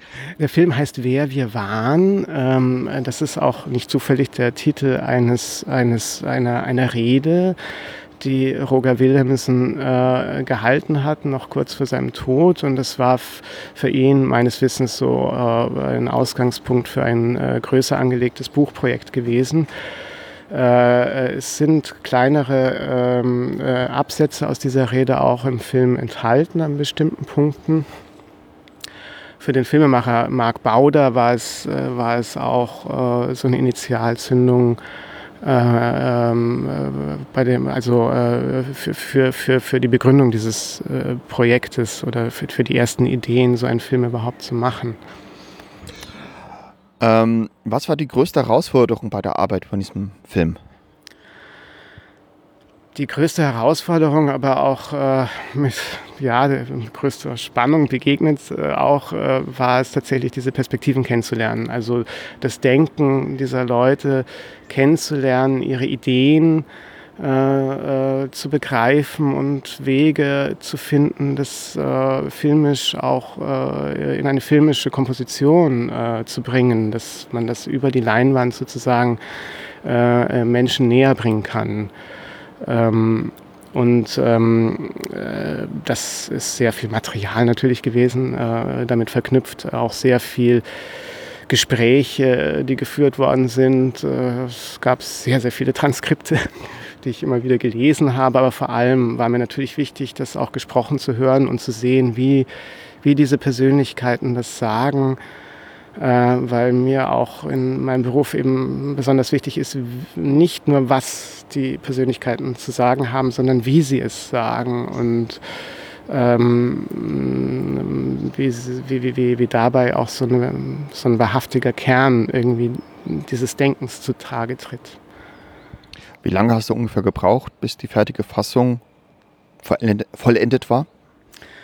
Das war ein sehr langer Prozess. Also ich habe äh, anfänglich parallel äh, zu Dreharbeiten gearbeitet, erstmal alleine mit dem Material, was schon da war. Das war anfänglich erstmal Archivmaterial von der ISS, der Internationalen Raumstation, von Alexander Gerst gefilmt, aber auch von anderen Astronauten teilweise. Ähm, und dann habe ich peu à peu eben versucht, an Sequenzen, längeren Sequenzen zu arbeiten, die ähm, eine bestimmte Position und eine Perspektive beinhalten äh, und filmische Inseln zu bauen. Ähm, sind da viel mehr entstanden in diesem Prozess, der über ein Jahr gedauert hat, mit Unterbrechungen allerdings auch. Ähm, äh, als, also es gab viel mehr, als letztendlich äh, im Film zu sehen ist. Du hast gerade in der Besprechung äh, äh, auch erzählt, dass dein musikalischer Hintergrund äh, Einfluss auf deine Arbeit hat. Was für Musik würdest du machen oder machst du? Ich habe in meiner Kindheit und Jugend äh, äh, sehr viel klassische Musik gemacht. Ich war, war ähm, also mein, mein, mein Hauptinstrument war, war die Violine. Äh, was mich aber auch immer sehr gereizt hat, war freie, improvisierte Musik. Ich habe Jazz gemacht und ähm, ähm, das sind äh, jetzt mal verkürzt das, was ich konkret selber so für einen Hintergrund habe, aber eigentlich ähm, äh, interessiert mich und fasziniert mich Musik grenzüberschreitend über verschiedene Richtungen, äh, übergreifend äh, immer, immer noch äh, bis zum heutigen Tag und in meiner Arbeit spielt es eine, eine große Rolle, weil bestimmte, ähm, ähm, also wie Musik gebaut ist, wie sie funktioniert, sozusagen auf einer sehr abstrakten Ebene. Dazu gibt es durchaus Analogien, auch in, in der filmischen Grammatik. Und auf eine Weise habe ich da so meine persönliche Freiheit, auch mit musikalischem Hintergrund. Also letztendlich hm, fühle ich mich manchmal, als könnte ich auch ein bisschen Musik noch machen äh, in einem anderen Medium. Bist du selber auf die Idee gekommen, hier den Festival, also einen Film, also diesen Film auf diesem Festival einzureichen? Oder wie ist das dazu gekommen? Den Film, ich, ich hatte die Idee auch, aber die Produktion äh, und der Filmemacher hatte den Film schon eingereicht. Ähm, ähm, daran hatten sie auch gedacht und ähm, ja, ähm, es ist äh, ich freue mich wahnsinnig, dass es geklappt hat, dass er eingeladen worden ist und dass er dadurch auch nochmal äh, ein Publikum findet im Kino auch, ähm, äh, wo er ja eigentlich kaum mehr zu sehen ist. Wie war es für dich, diesen Film vor einem, vor Kollegen zu präsentieren und auch noch darüber zu reden? Ähm, ähm, eine sehr schöne Erfahrung, also, ähm, also im Austausch zu sein. Das ist auch etwas, was, was ein Wesen des Filmes selbst ist, also der Diskurs, also versuchen gemeinsam etwas herauszufinden und über die Dinge nachzudenken ähm, und dass es eben keine absoluten Gewissheiten natürlich gibt äh, äh, und natürlich auch nicht in unserem Gewerk äh, und keine letzten Antworten und nicht schwarz-weiß richtig und falsch, sondern dass eben auch da die unterschiedlichen Perspektiven eine Rolle spielen, also wie Kolleginnen und Kollegen zum Beispiel darauf schauen, aber auch anderes Publikum, das den Film gesehen hat und darüber diskutiert hat. Das ist mir sehr wichtig, dass diese Form von Austausch, dass das stattfinden kann. Da bin ich sehr dankbar. Was unterscheidet deiner Meinung nach Eddie Motion von anderen Filmfestivals? Naja, der augenscheinliche Unterschied ist natürlich die, äh, die Fokussierung auf, auf, auf, auf Montage. Ein, ich bin persönlich, also das ist natürlich ein bisschen problematisch, weil ich selber Filme schneide, aber ich finde, es ist sehr unterschätzt äh, als ein wesentliches Gestaltungs- Moment von Film. Es ist eigentlich dem Film wesenhaft, meiner Meinung nach. Also Film ohne Montage ist gar nicht denkbar und durch Montage entsteht eine spezifische filmische Sprache. Äh, völlig unabhängig, wer das entscheidet, wer das macht. Es ist immer so bei Filmen. Und selbst äh, die Abwesenheit von Schnitten ist, ist, ist Montage und eine Montageentscheidung. Ähm, ähm, und ähm, ich bin immer fasziniert davon, mm, wie reduziert Filme dann eigentlich letztendlich funktionieren. Also dass mit wenigen Bausteinen, wenigen Bildern, wenigen Tönen ähm, äh, Gebilde entstehen, die, äh, die eine, eine erzählerische Welt eröffnen, in die man eintauchen kann als Zuschauer. Auch mit Hilfe von Assoziationen, unbewussten Reflexen sozusagen unseres Gehirns, unserer Wahrnehmung. Ähm, und es ist, mm, obwohl ich schon jetzt so lange äh, in dem Beruf arbeite, immer noch jedes Mal faszinierend und immer eine Herausforderung und ein Lernprozess äh, zu experimentieren, zu sehen, was eigentlich alles so möglich ist in der filmischen Sprache. Und Film ist wirklich ein außerordentliches Medium, das äh, sehr viel ähm, ermöglicht zu reflektieren und über auch sinnliche Wahrnehmungen zugänglich zu machen an Phänomenen unserer Welt. Und, ähm, und es ist noch immer nicht ganz ausgelotet, was da alles denkbar ist. War das dein erster Film, den du hier eingereicht, also bekommen hast oder selber äh, präsentiert hast? Nein, ich hatte das schon das Glück und die Ehre, äh, dreimal vorher nominiert gewesen zu sein, allerdings für Spielfilme über einen längeren Zeitraum. Das erste Mal war, glaube ich, irgendwie 2011 oder 2010. Und ähm, von daher, ähm, ja, hatte ich das schon erlebt, äh, war mir vertraut, äh, wie das in etwa alles stattfindet. Findest du es viel schwieriger, äh, Dokumentarfilme zu schneiden oder fiktive Stoffe zu schneiden? Äh, das ist wiederum gar nicht so einfach für mich zu beantworten, weil jeder Film so seine eigenen äh, Herausforderungen hat und auch Spielfilme in der Montage ungeheuer schwierig und komplex werden können. Ähm, klar ist schon, dass Dokumentarfilm sich fundamental unterscheidet darin, dass es eben keine, kein Drehbuch gibt. Das äh, ist schon mal ganz offensichtlich. Äh, und dass es äh, noch mehr der Prozess einer Suche ist, äh, auch über viel mehr Material, aus dem man äh, üblicherweise dann schöpfen kann. Ähm, und von daher erfordert es auch deutlich mehr Zeit, ähm, äh, so ein Montageprozess wie normalerweise bei Spielfilmen. Welche Bedeutung hat das Festival für dich? eine immense Bedeutung, weil es eben äh, auf diesem Gebiet äh, versucht, Diskurse herzustellen, äh, das einen Blick ein bisschen in den Fokus stellt, auch der Öffentlichkeit. Und es ist nicht nur ehrenwert, ich denke, es ist auch, äh, es ist wichtig, also äh, den Blick immer zu weiten und auch eine, eine Art, so einen anderen Blick auf das Medium zu werfen und darüber auch etwas zu lernen und herauszufinden. Ähm, das ähm, würde ich auch so als, als passionierter Filmseher äh, äh, sehr begrüßen, glaube ich. Nachdem du ja schon gesagt hast, dass du, dass du diesem, dieses Festival schon seit einigen Jahren begleitest, wie hat sich dieses Festival über die Jahre verändert?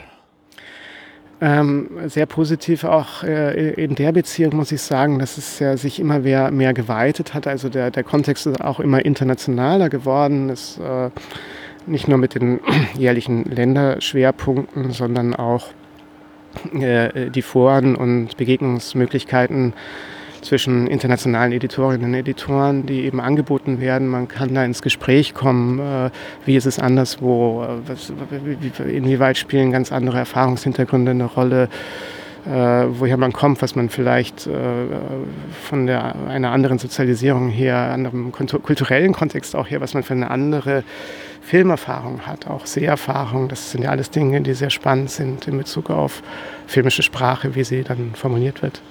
Und ähm, so abschließende Frage, was wir immer unseren äh, Podcast-Gästen immer stellen. Wenn du im Kino sitzt, ähm, also ganz normal, äh, du kaufst eine Karte, gehst in den Film, bleibst du am Schluss bei den Credits sitzen? Ja, immer. Immer. Also für mich ist der Film erst zu Ende, wenn er wirklich zu Ende ist. Und die Credits gehören dazu. Da spielt ja auch teilweise filmisches Programm tatsächlich auch noch eine Rolle. Also etwa Musik ganz häufig. Und es ist nochmal so ein Resonanzraum, der mir persönlich immer wichtig ist bei Filmen. Also das erstmal noch kurz sacken zu lassen, bevor ich aufstehe und das Kino verlasse. Vielen lieben Dank.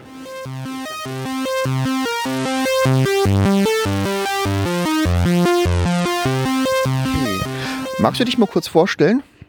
Ich bin Julia Furch, äh, Schnittmeisterin seit über 30 Jahren und besuche Film Plus, seit es das gibt, eigentlich begeistert. Hast du selber schon mal hier Filme eingereicht oder wurdest du auch nominiert? Nein, tatsächlich habe ich äh, alle meine großen Filme gemacht, bevor es Film Plus gab. Also ich war mal nominiert für Missing Ellen äh, für den Deutschen Kamerapreis und ähm, auf Eddie Motion hatte ich selber noch keinen Film.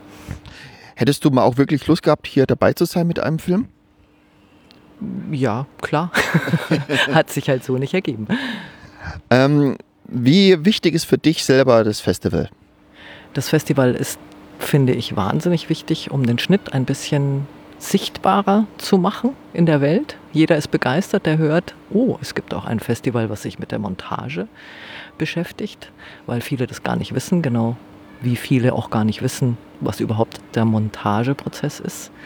Und auch wenn man selber Filme macht, weiß man, wie wichtig die Montage ist. Und wenn man selber montiert, weiß man, was da alles passiert im Schneideraum.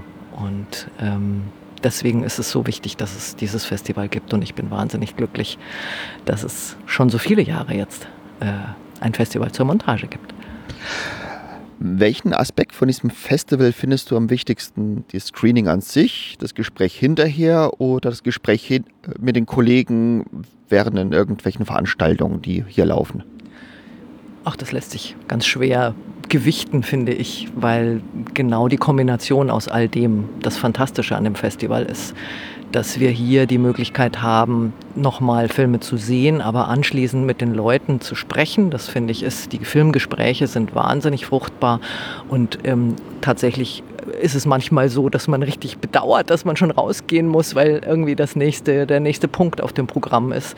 Ähm, und dann kommt man halt draußen ins Gespräch. Wenn die Kinos näher beieinander sind, hat man die Chance auch mal schnell noch reinzuwischen. Manchmal muss man jetzt halt zum anderen Kino rennen und das ist ein bisschen schade.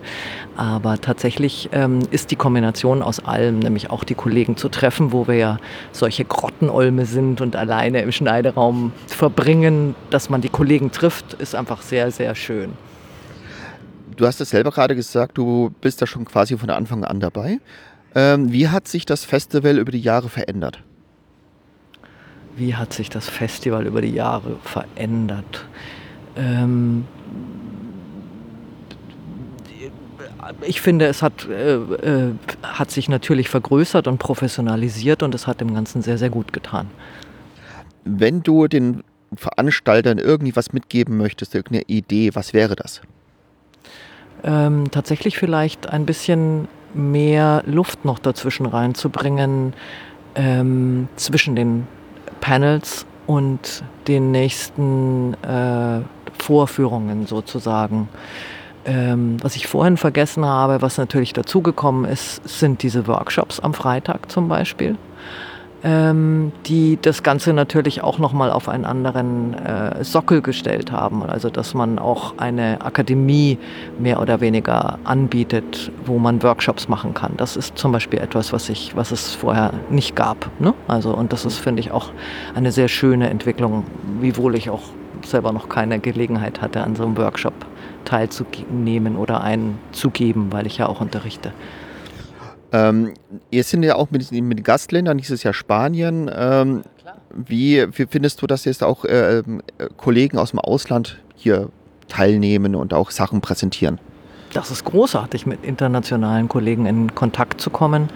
Ähm, tatsächlich auch das ist etwas, was sich natürlich entwickelt hat über die Jahre und ähm, was das Ganze, ähm, genau wie dieser Verband Tempo, der ja die ganzen ähm, Editorenverbände so ein bisschen zusammenführt oder äh, Brücken schlägt.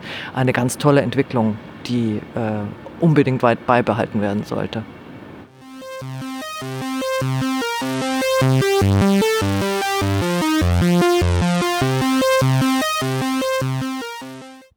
Äh, magst du dich mal kurz mal vorstellen und äh, welchen Film du hier gerade montiert hast?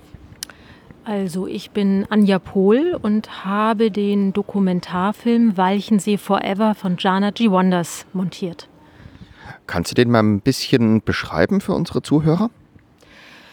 Ähm, der Film ist die Familiengeschichte von Jana. Es ist die Geschichte von drei Generationen Frauen, die am Walchensee leben. Der Walchensee liegt in Bayern und erzählt die Geschichte eigentlich, ja, oder von vier Frauen, ähm, ihrer, ihrer Großmutter, ihrer Mutter, ihrer Tante Frauke ähm, und von Jana selber. Und äh, der Film setzt sich zusammen eben aus dem Familienarchiv, das besteht aus Briefen, aus äh, Malerei, aus Fotos, aus Filmen, die beginnen in den 1920er, 30er Jahren und sich in die Jetztzeit fortgesetzt haben ein reiches eben äh, Familienarchiv und daraus ist dieser Film entstanden.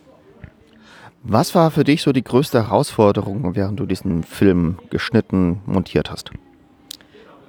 Ähm, ja, diesen Erinnerungen oder dieser, diesen Erzählungen gerecht zu werden, weil jede Figur, die in diesem Film auftritt, hat ein so reiches Leben und wie die miteinander verknüpft sind und dazu noch diesen politischen Umraum. Das heißt, es geht eigentlich nicht nur um das System Familie, es geht auch um eigentlich ein Jahrhundert, in dem sie gelebt haben. Also es beginnt eigentlich Anfang äh, des 20. Jahrhunderts. Ähm, es ist Krieg, es gibt noch klassische Familienmodelle. Der Krieg schafft Traumatisierungen auch innerhalb ähm, eines, einer Familie.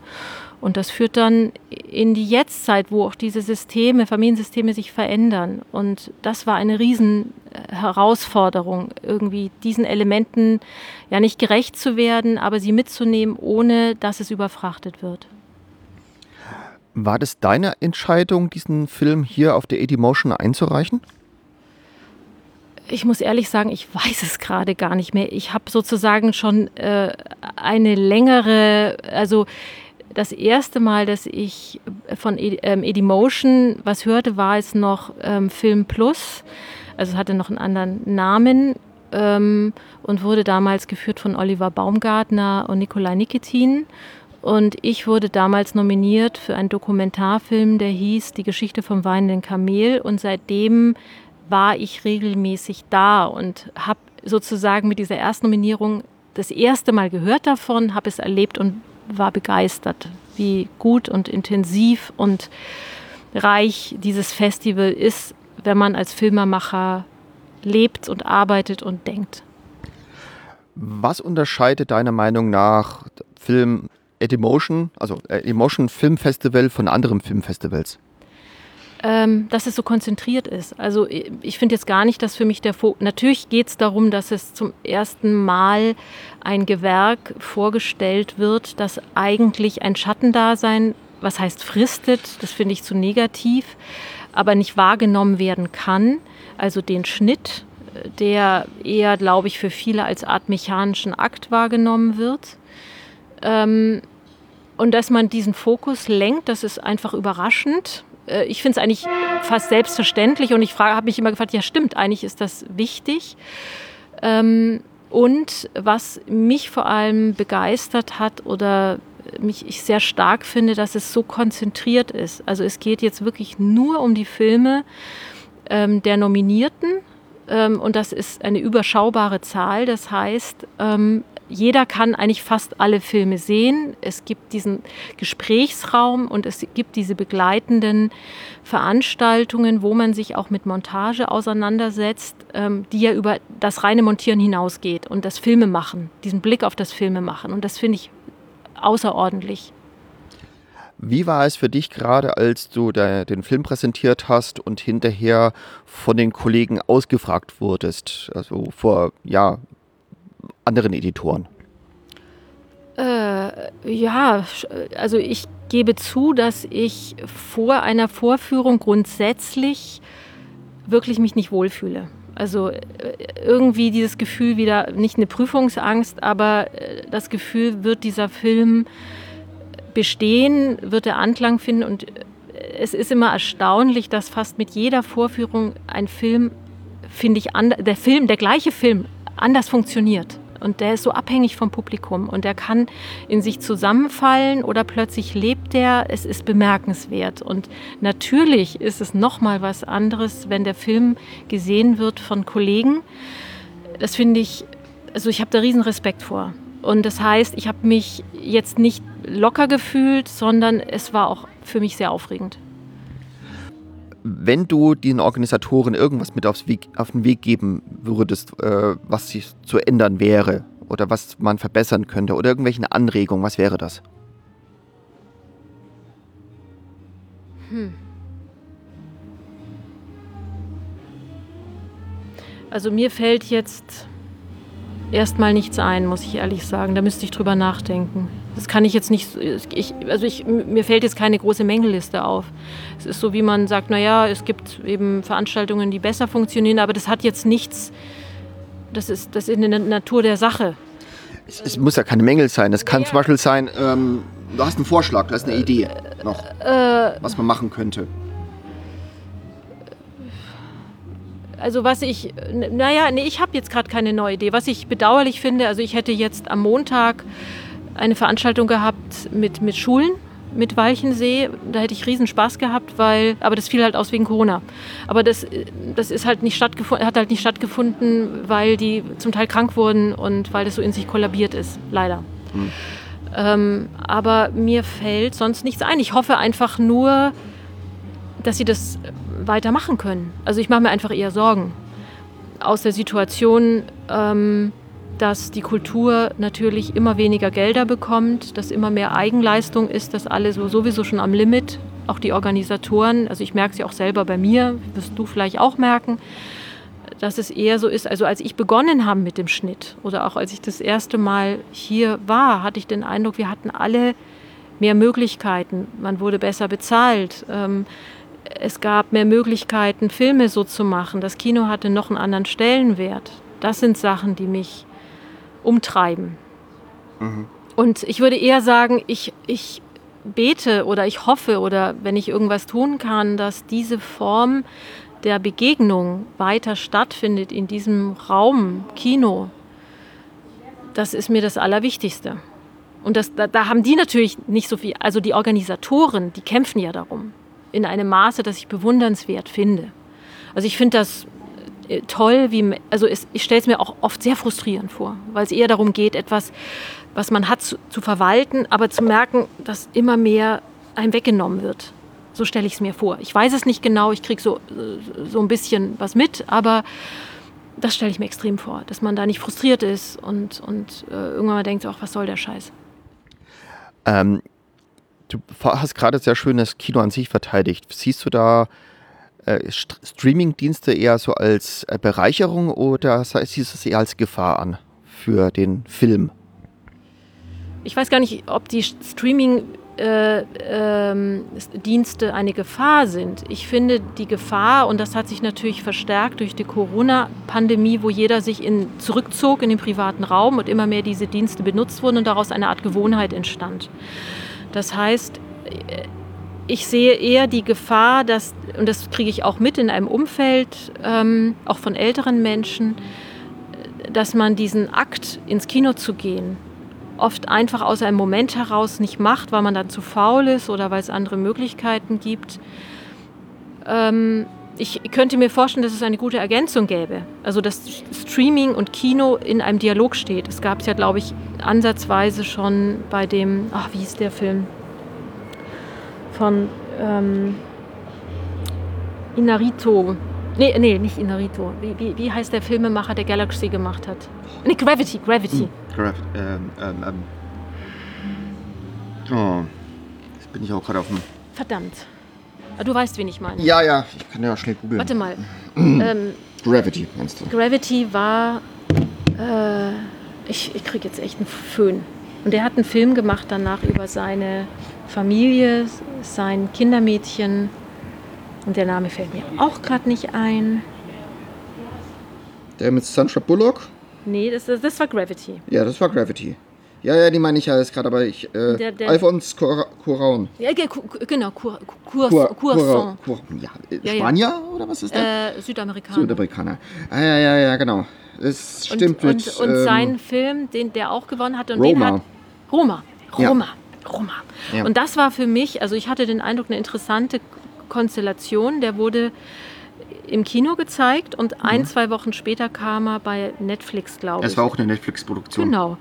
Und ich denke mir immer, mein Gott, gibt es nicht Möglichkeiten, dass auch Verleihe so etwas machen oder in Kooperation mit diesen Streamingdiensten, dass man sagt, man kauft sich eine Karte, so wie eine Karte und man entscheidet selber, ob man ins Kino geht oder sie sich dort anschaut. Und die Gelder werden in gewisser Weise wie aufgeteilt oder es gibt ein festes Budget für diesen Raum Kino.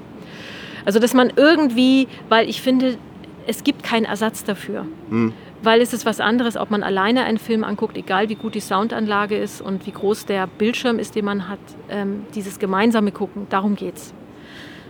Weil es eine andere Form der Konzentration schafft. Und ich finde gerade in einer Welt, die sich so defragmentiert, finde ich das immens wichtig. Mhm.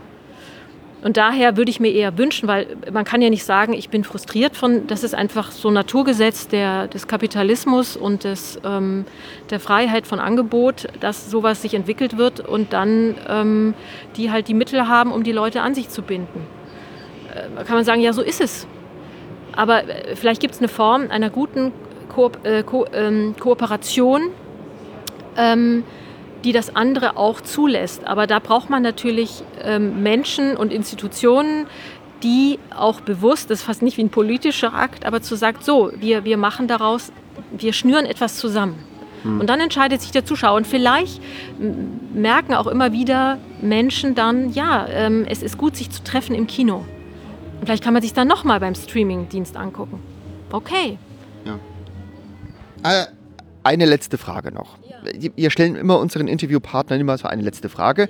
Und zwar, wenn du im Kino sitzt, bleibst du bis zum Schluss sitzen? Also auch die, schaust du dir auch die ganzen Credits an?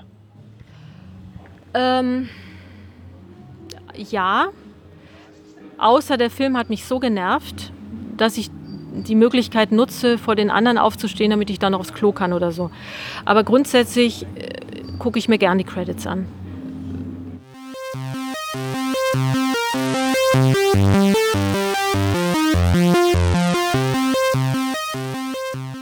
Nun haben wir nun äh, alle Nominierten gehört. Mit, und jetzt ist noch die Frage, wer von diesen Editorinnen hat jetzt nun gewonnen? Nun, äh, gewonnen hat der Film Weichelsee Forever, geschnitten von der Kollegin Anja Pohl. Äh, okay, Andreas, jetzt haben wir äh, diese tollen Einblicke bekommen. Äh, auch wenn ich nicht die Filme sehen konnte, habe ich jetzt auf jeden Fall Bilder im Kopf und bin äh, gespannt zu wissen, äh, wer hat denn jetzt eigentlich gewonnen? Nun erstmal Trommelwirbel. Gewonnen hat Anja Pohl, die den wunderschönen Film Weichelsee Forever montiert hat. Es ist eigentlich ein sehr interessanter Film, weil der sehr persönlich ist. Der dreht sich mehr um die Familie der Re Regisseurin und es mhm. gibt sehr interessante Einblicke. Und es tauchen sehr interessante Menschen auf. Also das ist nicht nur irgendwie ein, ja, ich rede mal nur kurz mit meiner Familie und montiere einen Film draus. Das klingt auf jeden Fall sehr spannend. Wir verlinken auch mal die Homepage zum Film äh, in den Show Notes. Da wird auch, werden auch ein paar Möglichkeiten genannt, wo man den Film schauen kann. Äh, vielleicht äh, findet man ja die Gelegenheit dazu.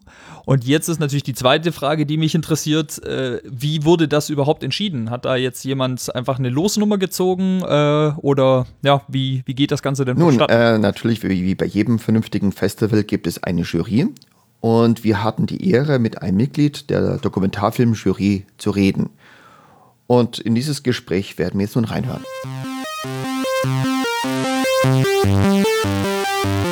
Also, äh, magst du dich mal bitte mal kurz vorstellen? Wer bist du? Was machst du so in deinem normalen Leben? Also ich heiße Elena Alvarez Lutz. Ähm, ich bin eine deutsch-spanische Regisseurin und Filmemacherin. Ich habe einen langen Dokumentar-Kinofilm gemacht, die letzten vier, fünf Jahre, der jetzt ins Kino kommt. Und ähm, ja, bin jemand, der äh, genreübergreifend arbeitet. Also ich trenne eigentlich nicht zwischen Dokumentarfilm, Spielfilm oder Experimentalfilm. Ich finde alles sehr spannend und mhm. interessant und je nach Inhalt, denke ich, muss man die Form dafür finden. Mhm. Magst du vielleicht den, gibt es schon einen Titel für diesen Film, an dem du ja. arbeitest? Ja, ja, der heißt Hunter from Elsewhere, A Journey with Helen Britton. Kinostart ist jetzt am 10.11. Okay, sehr spannend. Äh, kannst du mal kurz zusammenfassen, worum es geht, damit äh, meine, äh, unsere Zuhörer wissen, was sie erwartet? Es geht um, letztendlich geht es um Material und um die Geschichten, die im Material äh, enthalten sind und um Nachhaltigkeit und letztendlich um Sehen lernen und um Kunst. Ich weiß, das klingt jetzt alles sehr abstrakt, aber der rote Faden durch diesen Film ist eine, ich folge einer australischen Künstlerin, die seit 20 Jahren in Deutschland ist, die hier studiert hat an der Kunstakademie in München und über sie erzähle ich über Australien, über Schwermetallindustrie, über altes deutsches Handwerk, über Steinschleifer in Ida Oberstein, über Glasbläser in Thüringen und letztendlich über Avantgarde-Kunst. Und das ist eine Nische in der Kunstwelt, das nennt man äh, Autorenschmuck oder Art Jewelry. Das ist sozusagen Schmuck als Kunstform nicht als dekoratives Element oder als Design, sondern als tragbare Kunst. Okay, sehr cool. Ähm, jetzt reden wir ein bisschen was über die AD Motion. Wie bist du zu diesem Filmfestival gekommen? Hast du schon mal irgendwie vorher mit diesem Festival, äh, bist du irgendwie in Berührung gekommen, bevor du da zum, als Jurymitglied nominiert wurdest? Nein, gar nicht. Also was dann lustig war, ist, dass meine Editorin, die Nina Ergang, als ich ihr erzählte, dass ich eingeladen worden bin, an dieser Jury teilzunehmen, dass sie sagte, oh, wie nett, äh, ich war in der Vorauswahl.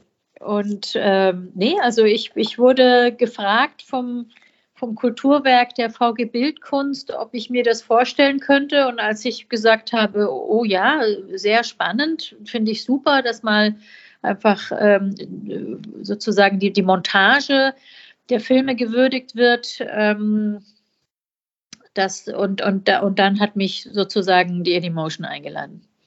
Ähm, war es das auch das erste Mal für dich, dass du irgendwie in so einem Jury-Panel äh, sitzt, in so einem Filmfestival? Nee, in Jurys war ich schon öfters, aber so ganz spezifisch äh, Montage war das das erste Mal. Wie war das nun für dich, diesen Augenmerk speziell auf die Montage zu richten bei all den Filmen, die du angeschaut hast?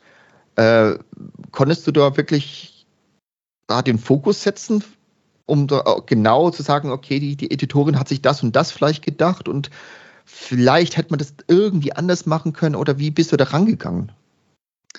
Also es war irrsinnig spannend. Ne? Also es war irrsinnig spannend. Ähm, ich war wahnsinnig neugierig, auch auf meine Kolleginnen und Kollegen. Ähm, ich war sehr neugierig auf, wie redet man darüber, was kann man wirklich so der Montage zuschreiben, was vielleicht nicht. Ähm, und ja, das ist nicht, nicht einfach, denke ich, so darüber zu, wirklich auch zu urteilen oder sowas. Ne? Man, man urteilt ja als, als, als mhm. Humor.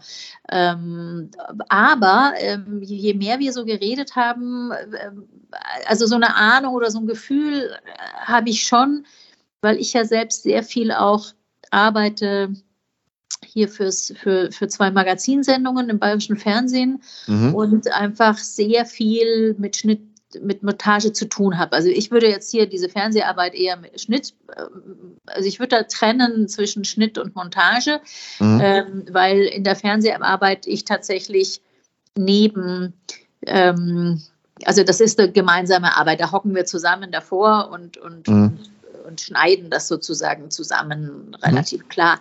Aber das heißt, ich bin recht, recht eingeölt. In, es ist nicht so, dass ich alle fünf Jahre mit Filmschnitt oder mit Montage zu tun habe. Mhm. Nein. Und ähm, ich sehe auch sehr viele Dokumentarfilme, weil ich hier fürs Stockfest München in der Auswahlkommission äh, mitarbeite. Das heißt, ich hatte jetzt nicht ein völlig ungeschultes Auge.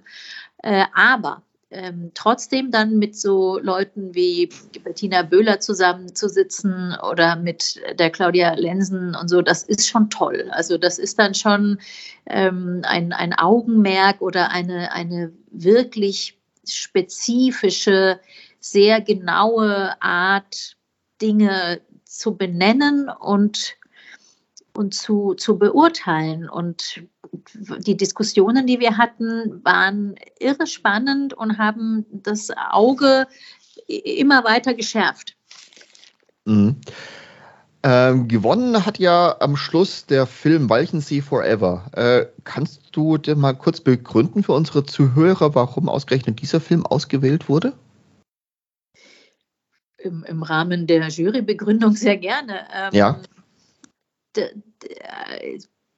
was wir da gewürdigt haben, war auch die Leistung von der Anja Pohl, die ja mit, mit einer Regisseurin zu tun hatte, deren, um deren Familiengeschichte es ging. Und da, da ist man recht nah dran. Und ich in unserer Wahrnehmung hat Anja Pohl sehr, sehr viel Strukturelles und Dramaturgisches geleistet. Also nicht nur, dass sie sich da durch jahrzehntelanges ähm, angesammeltes Material, sowohl Film wie auch Foto und, und Briefe und alles andere gewühlt hat, sondern es, es ist auch eine Dramaturgie, ist wie mache ich daraus eigentlich einen Film von so etwas, wo was eigentlich einem selbst noch so nahe ist. Und diese Leistung hat dann gegenüber einem anderen Film, der auch sehr nah dran war, einfach dann gewonnen.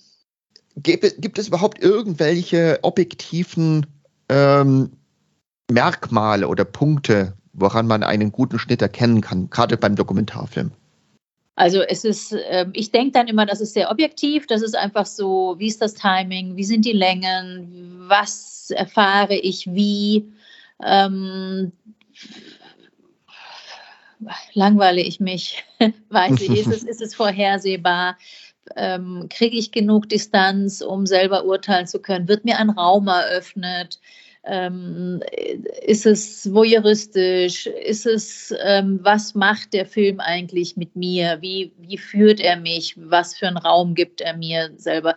Aber letztendlich, glaube ich, kann man ähm, an der Montage ganz klar auch die Haltung erkennen zu den Themen, zu den Figuren und zum Publikum. Und das kann man entwickeln, diese Schärfe, eine Haltung zu erkennen und, und zu, zu benennen. Und das finde ich ganz wichtig. Und das ist tatsächlich eine Montageleistung. Und daran kann man abklopfen, ob ein Dokumentarfilm gelungen ist in der Montage oder hm. nicht. Äh, neben den Dokumentarfilm und äh, den äh, fiktiven Film wurden ja auch noch ein äh, Preis für Kurzfilme vergeben, an dem ja alle Jurymitglieder, also auch die von äh, dem Spielfilm, zusammengekommen sind, um da diesen Preis zu vergeben. Wie war das für dich, diesen Preis irgendwie einzuordnen oder zu vergeben? Lustig. Also es ist und, und, und auch wieder sehr, sehr, sehr spannend, weil das sind ja dann Kurzfilme, die sind dann auch sehr, sehr unterschiedlich. Wo kommen die her? Ne? Es gibt manche Sachen, die hm. sind Studentenfilme, andere Sachen, die sind schon ähm, von Leuten, die schon viel arrivierter sind. Oder äh, das war sehr spannend. Ähm, dann zu sehen, wo ist denn wirklich eine außerordentliche Montageleistung. Und das war schon auch recht klar zu sehen und zu benennen. Ähm, wie hat dich nun irgendwie der, die Arbeit jetzt nun als Jurymitglied, in, speziell ist bei dieser Edimotion, irgendwie dein Blick auf die Montage von Filmen irgendwie verändert? Hast du da irgendwie was für dich herausgezogen? Ja, vielleicht ganz klar nochmal das mit der, mit der Haltung. Mhm. Und ähm, mit dem sehr, sehr präzisen Einsatz von den Mitteln, die es ja gibt. Also du hast ja nicht nur das Bild, sondern mhm. einfach, du hast die Töne, Ton. du hast die Atmo, du hast Musik, ja. äh, du hast Texte und die, dieses, das Timing dessen und äh, das Eigenwillige darin, ja, dass es etwas Eigenwilliges und, und Frisches und Spannendes erzählt. Ähm, das ist nochmal, da, da habe ich nochmal so, ein, so einen guten Schub bekommen. Okay, äh, als Abschlussfrage haben eigentlich immer bei unseren Gästen diese äh, Fragen wir immer gerne, wenn du in, in Kino gehst, also jetzt, jetzt unabhängig jetzt vom Festival oder sowas, ähm, bleibst du bei den Credits am Schluss sitzen oder gehst du vorher raus? Ich bleib sitzen. Okay, und warum? Weil ich dann schon auch sehen will, wie viele Leute da mitgemacht haben und äh, in Anführungsstrichen, wie fett es war.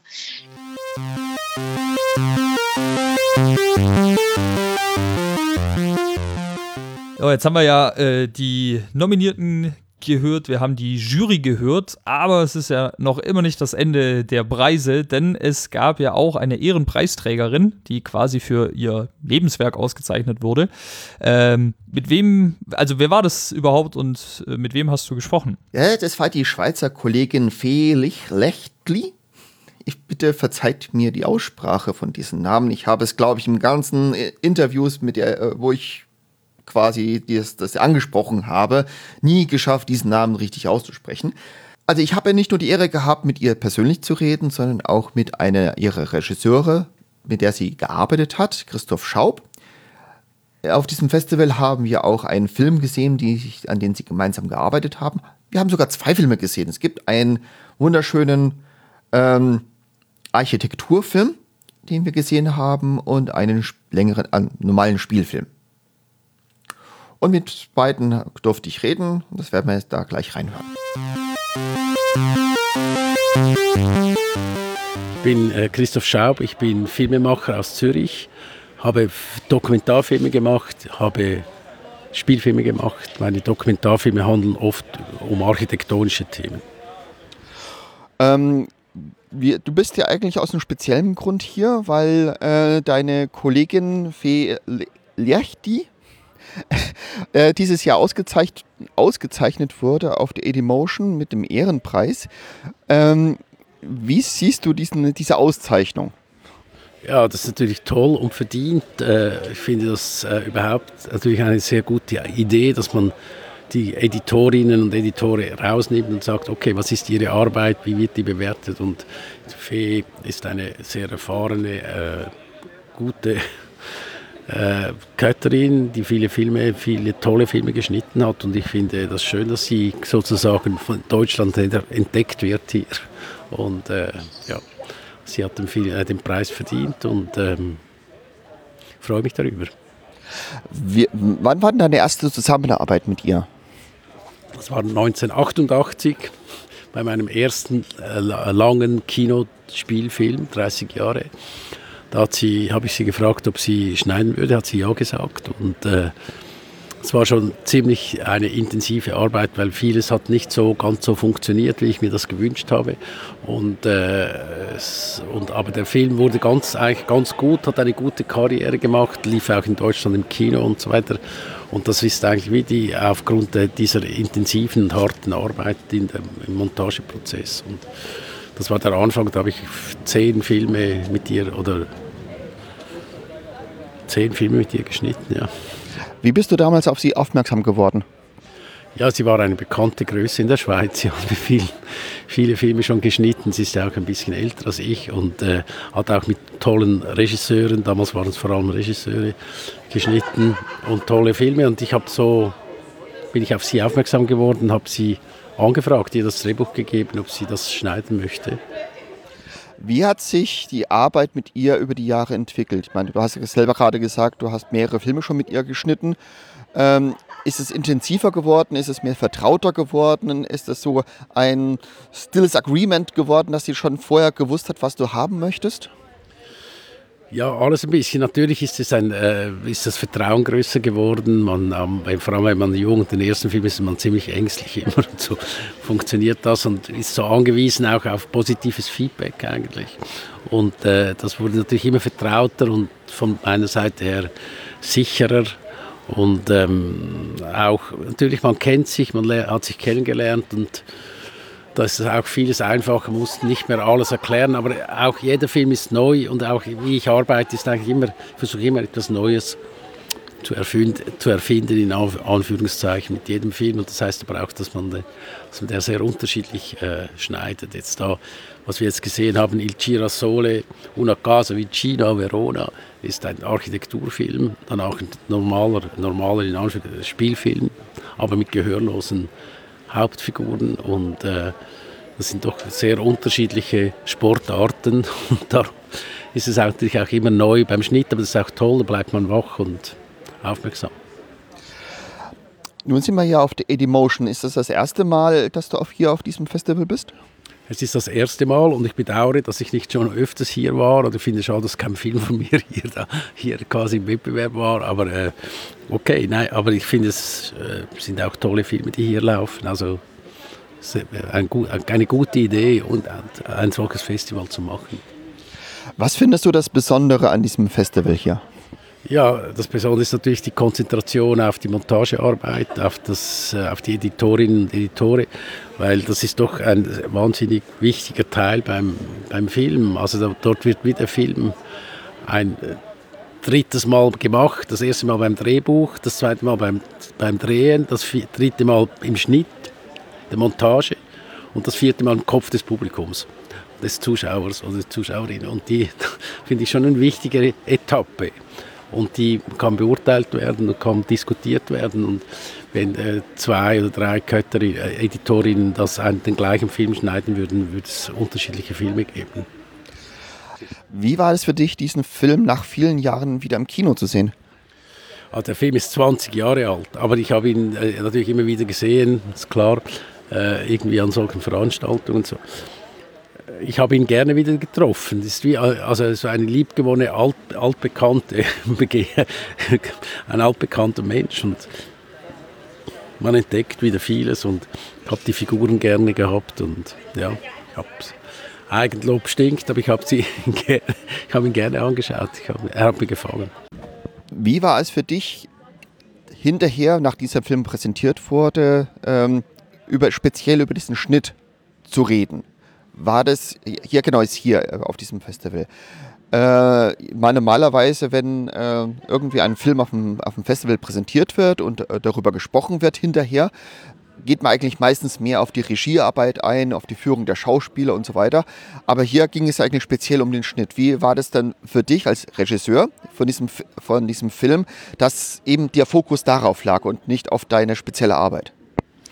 Es ist natürlich so, dass die Tendenz geht immer zur Regie, weil der Diskussion oder der Überlegung, weil natürlich es ist ja wie das, von dort her kommt die ganze Idee des Films und die auch formale Ideen, die Kamera, alles wird ja dort sozusagen generiert und die, die Kötterin, die Editorin kriegt das Material und muss das Haus bauen. Oder auch vielleicht muss es, ist das eine Reha-Klinik für alles, was, was nicht so geglückt ist beim, beim Drehen. Aber es, ist ein, es wird etwas aus etwas, aus, aus etwas, etwas Neues gemacht. Und aber von dort her ist es eigentlich, eigentlich mal gut, das wegzulassen und, äh, und zu sagen, was ist denn wirklich der Schnitt oder was heißt das, was heißt, was ist die, das Gestaltungspotenzial des, der Montage, wie der Film unterschiedlich erzählt werden kann und wie unterschiedliche sozusagen äh, Erzählinteressen äh, dargestellt werden können und so. Also es ist ein,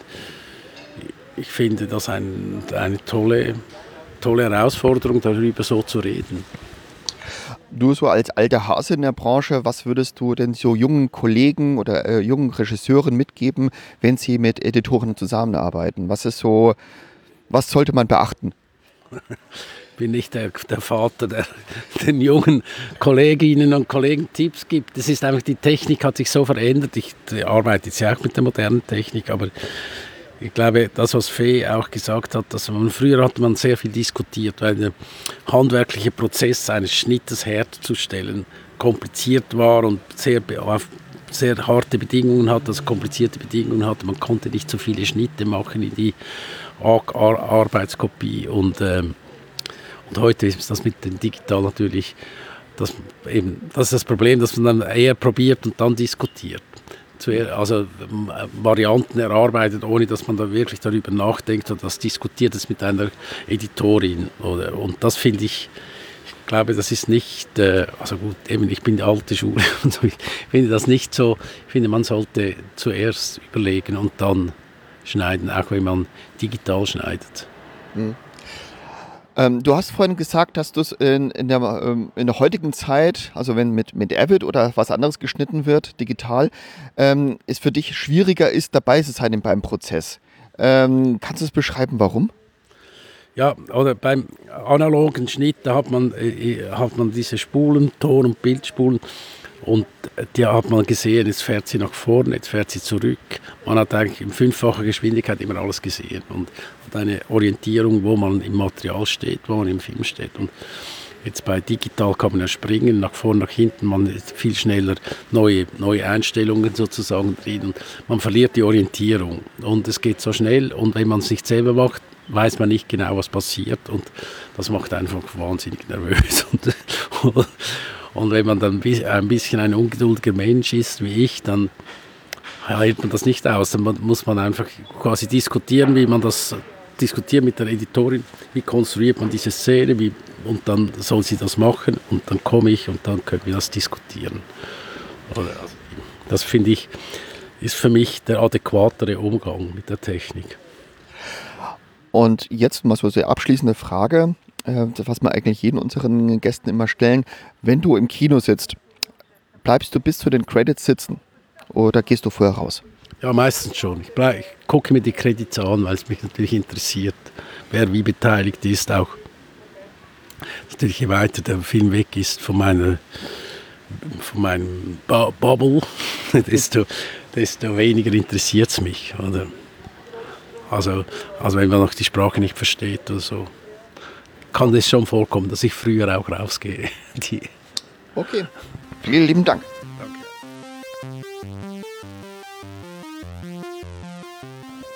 Also mein Name ist Fee Lichti, ich komme aus der Schweiz und ich war ähm, lange Jahre Editorin. Jetzt bin ich aber äh, seit einiger Zeit im Ruhestand, nicht mehr nur noch ausnahmsweise tätig.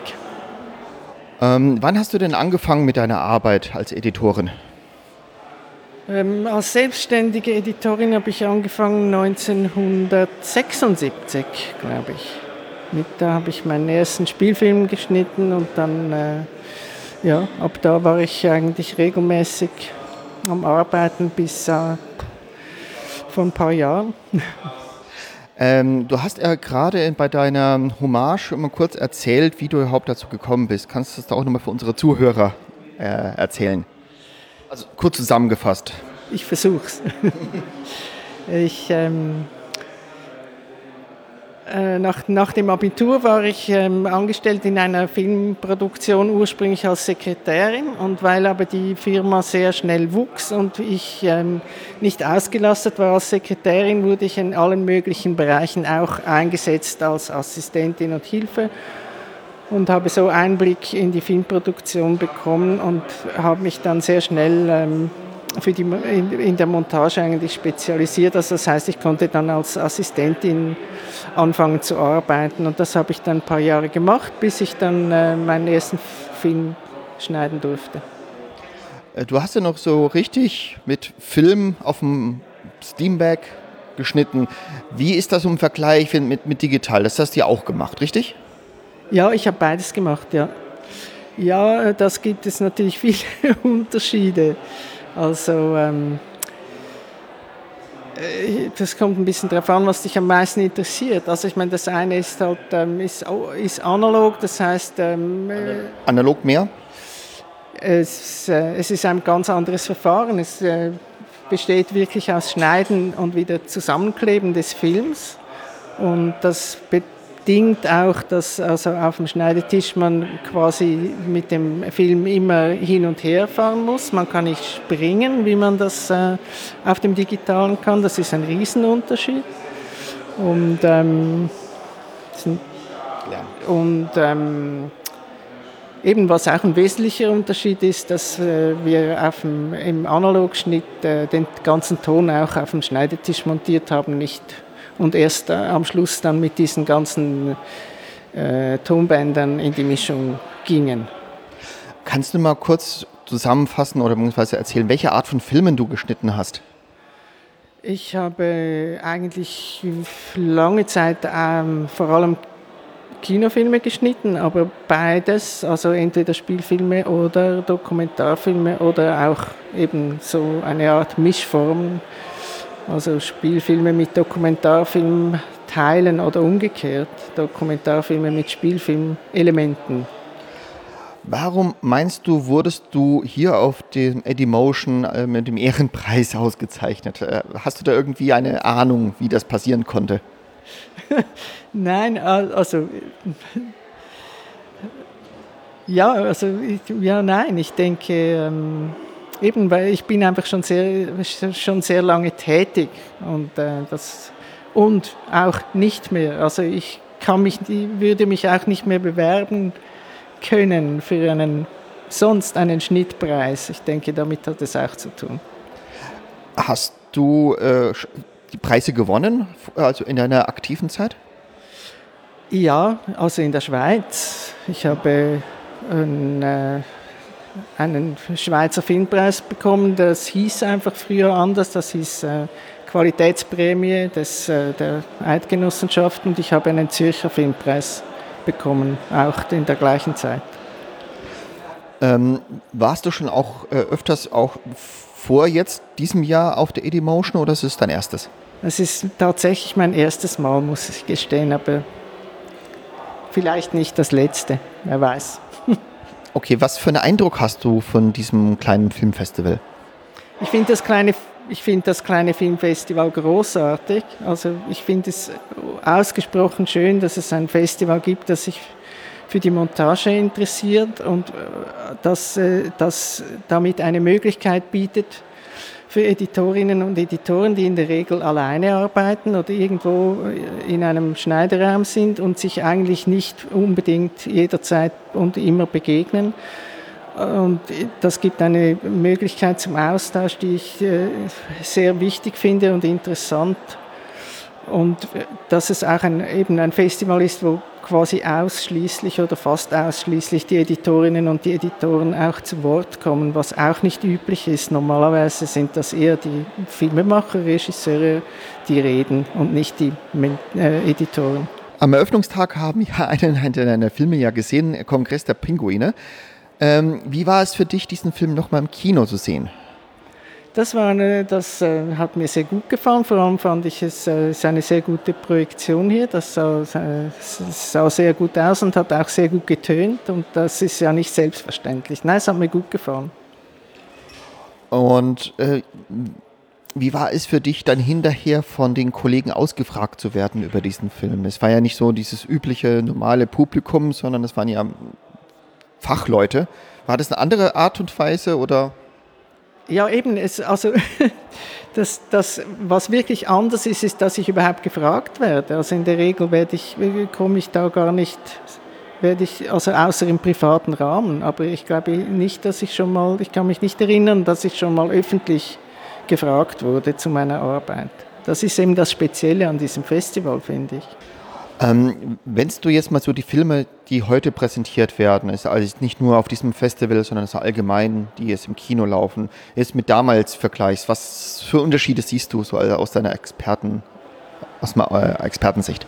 Ja, eben. Also das, was mir, was mir quasi als erstes oder so generell, was, was ich das Gefühl habe, könnte ich generell sagen, das hat sehr viel mit dem Tempo zu tun. Dass ich finde, es wird, die Geschichten, die heute erzählt werden, werden sehr viel schneller erzählt und auch mit viel mehr Effekten. Also viel mehr Schnitte, viel mehr, vor allem viel mehr Sounddesign. Das hatten wir gar nicht früher, oder? Und, ähm, und, und auch viel mehr Bildbearbeitung natürlich. Also das war alles äh, früher nicht so einfach. Das sind so die, die ersten Dinge, die mir auffallen. Okay. Und ähm, bei uns im Podcast stellen wir auch immer unseren Gästinnen äh, eine letzte Frage. Die ist immer, äh, wenn du im Kino sitzt, ähm, bleibst du bis nach den Credits sitzen? Schaust du das alles komplett an oder gehst du vorher raus?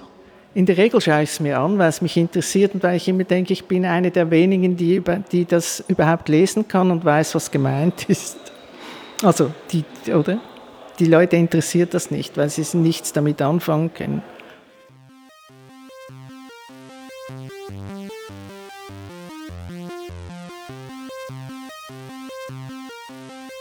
So, jetzt haben wir ja echt einiges äh, gehört an Interviews und äh, Gesprächen und hoffentlich war es äh, interessant auch für die Zuhörerinnen.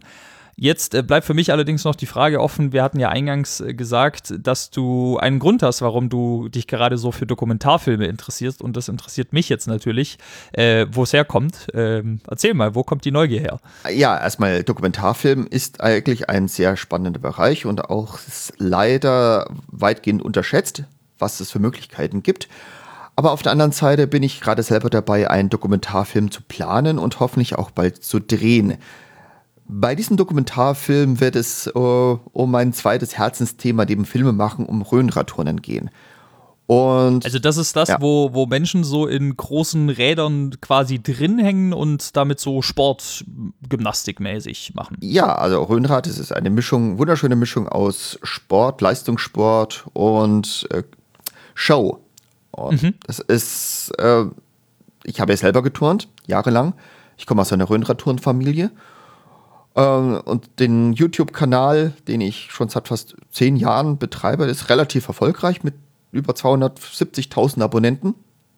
Mhm. Und auf dieser Basis möchte ich jetzt einfach einen Dokumentarfilm drehen. Besonders auch, weil diese Sportart bald 100 Jahre alt wird. Ja, das ist natürlich ein sehr äh, guter Anlass und da kann man auf jeden Fall auch mal in deinem YouTube-Kanal schon mal so einen Eindruck gewinnen. Würdest du denn sagen, dass das Festival, das hat ja auch immer so ein bisschen, es ist ja jetzt nicht nur einfach so wie so ein Filmfestival, wie jetzt vielleicht das Filmfest München, wo man halt sich ein Ticket kauft und dann ne, guckt man einen Film und geht dann irgendwie wieder nach Hause, sondern es hat ja durchaus auch, äh, ich sag mal, einen ja, lehrreichen Charakter. Es gibt ja Werkstattgespräche, es gibt ja eben auch vorab am ersten Tag so äh, Workshops. Mhm. Ähm, also würdest du jetzt sagen, dass äh, du da jetzt auch Sinnvolles, äh, sag ich mal, gelernt hast für deine Vorhaben mit dem Dokumentarfilm, dass du da jetzt auch was äh, mitnehmen konntest? Ich habe in der Hinsicht einiges gelernt, dass man wesentlich freier denken muss. Ich mhm. glaube, ich habe, als ich diesen Dokumentarfilm angefangen habe zu planen, war ich ziemlich fokussiert und war einfach ziemlich starr von meinem Denken. Und ich glaube, das hat mich jetzt ein bisschen aufgebrochen. Also ein bisschen das, was du vorhin meintest, so ein Dokumentarfilm entsteht im Schnitt, dass man das alles noch gar nicht so richtig im Voraus planen kann, ja. sondern man muss eher so ein bisschen sagen, ich, ich besorge mir erstmal Material und dann, dann schauen wir mal ja. so. Also ich habe natürlich einen mhm. Anspruch an mich selber, wie das Ganze ausschauen soll. Aber äh, es hat sich jetzt schon einige Sachen ergeben, wo ich gemerkt habe, ich habe da jetzt da keinen Einfluss drauf und ich werde einige mhm. Interviews doch nicht so drehen können, wie ich mir gedacht habe, aber ich werde trotzdem versuchen, das Beste draus zu machen. Aber ich, ich möchte jetzt noch nicht zu viel verraten.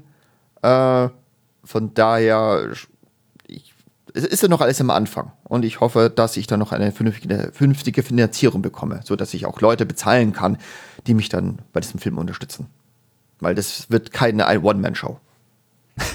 äh, ja, das wäre auf jeden Fall spannend. Ich denke, da werden wir auch zur äh, gelegenen Zeit äh, einfach mal eine eigene Folge dem Thema auch widmen. Das ist ja auf jeden Fall sehr spannend, dass wir jetzt quasi mit dir äh, live jemanden auch, äh, ja, eigentlich quasi durch alle Stadien begleiten können. Also ne, Finanzierung hast du gerade schon angesprochen. Wie macht man das? Was, wie lief das so? Was waren dann die Konsequenzen und so?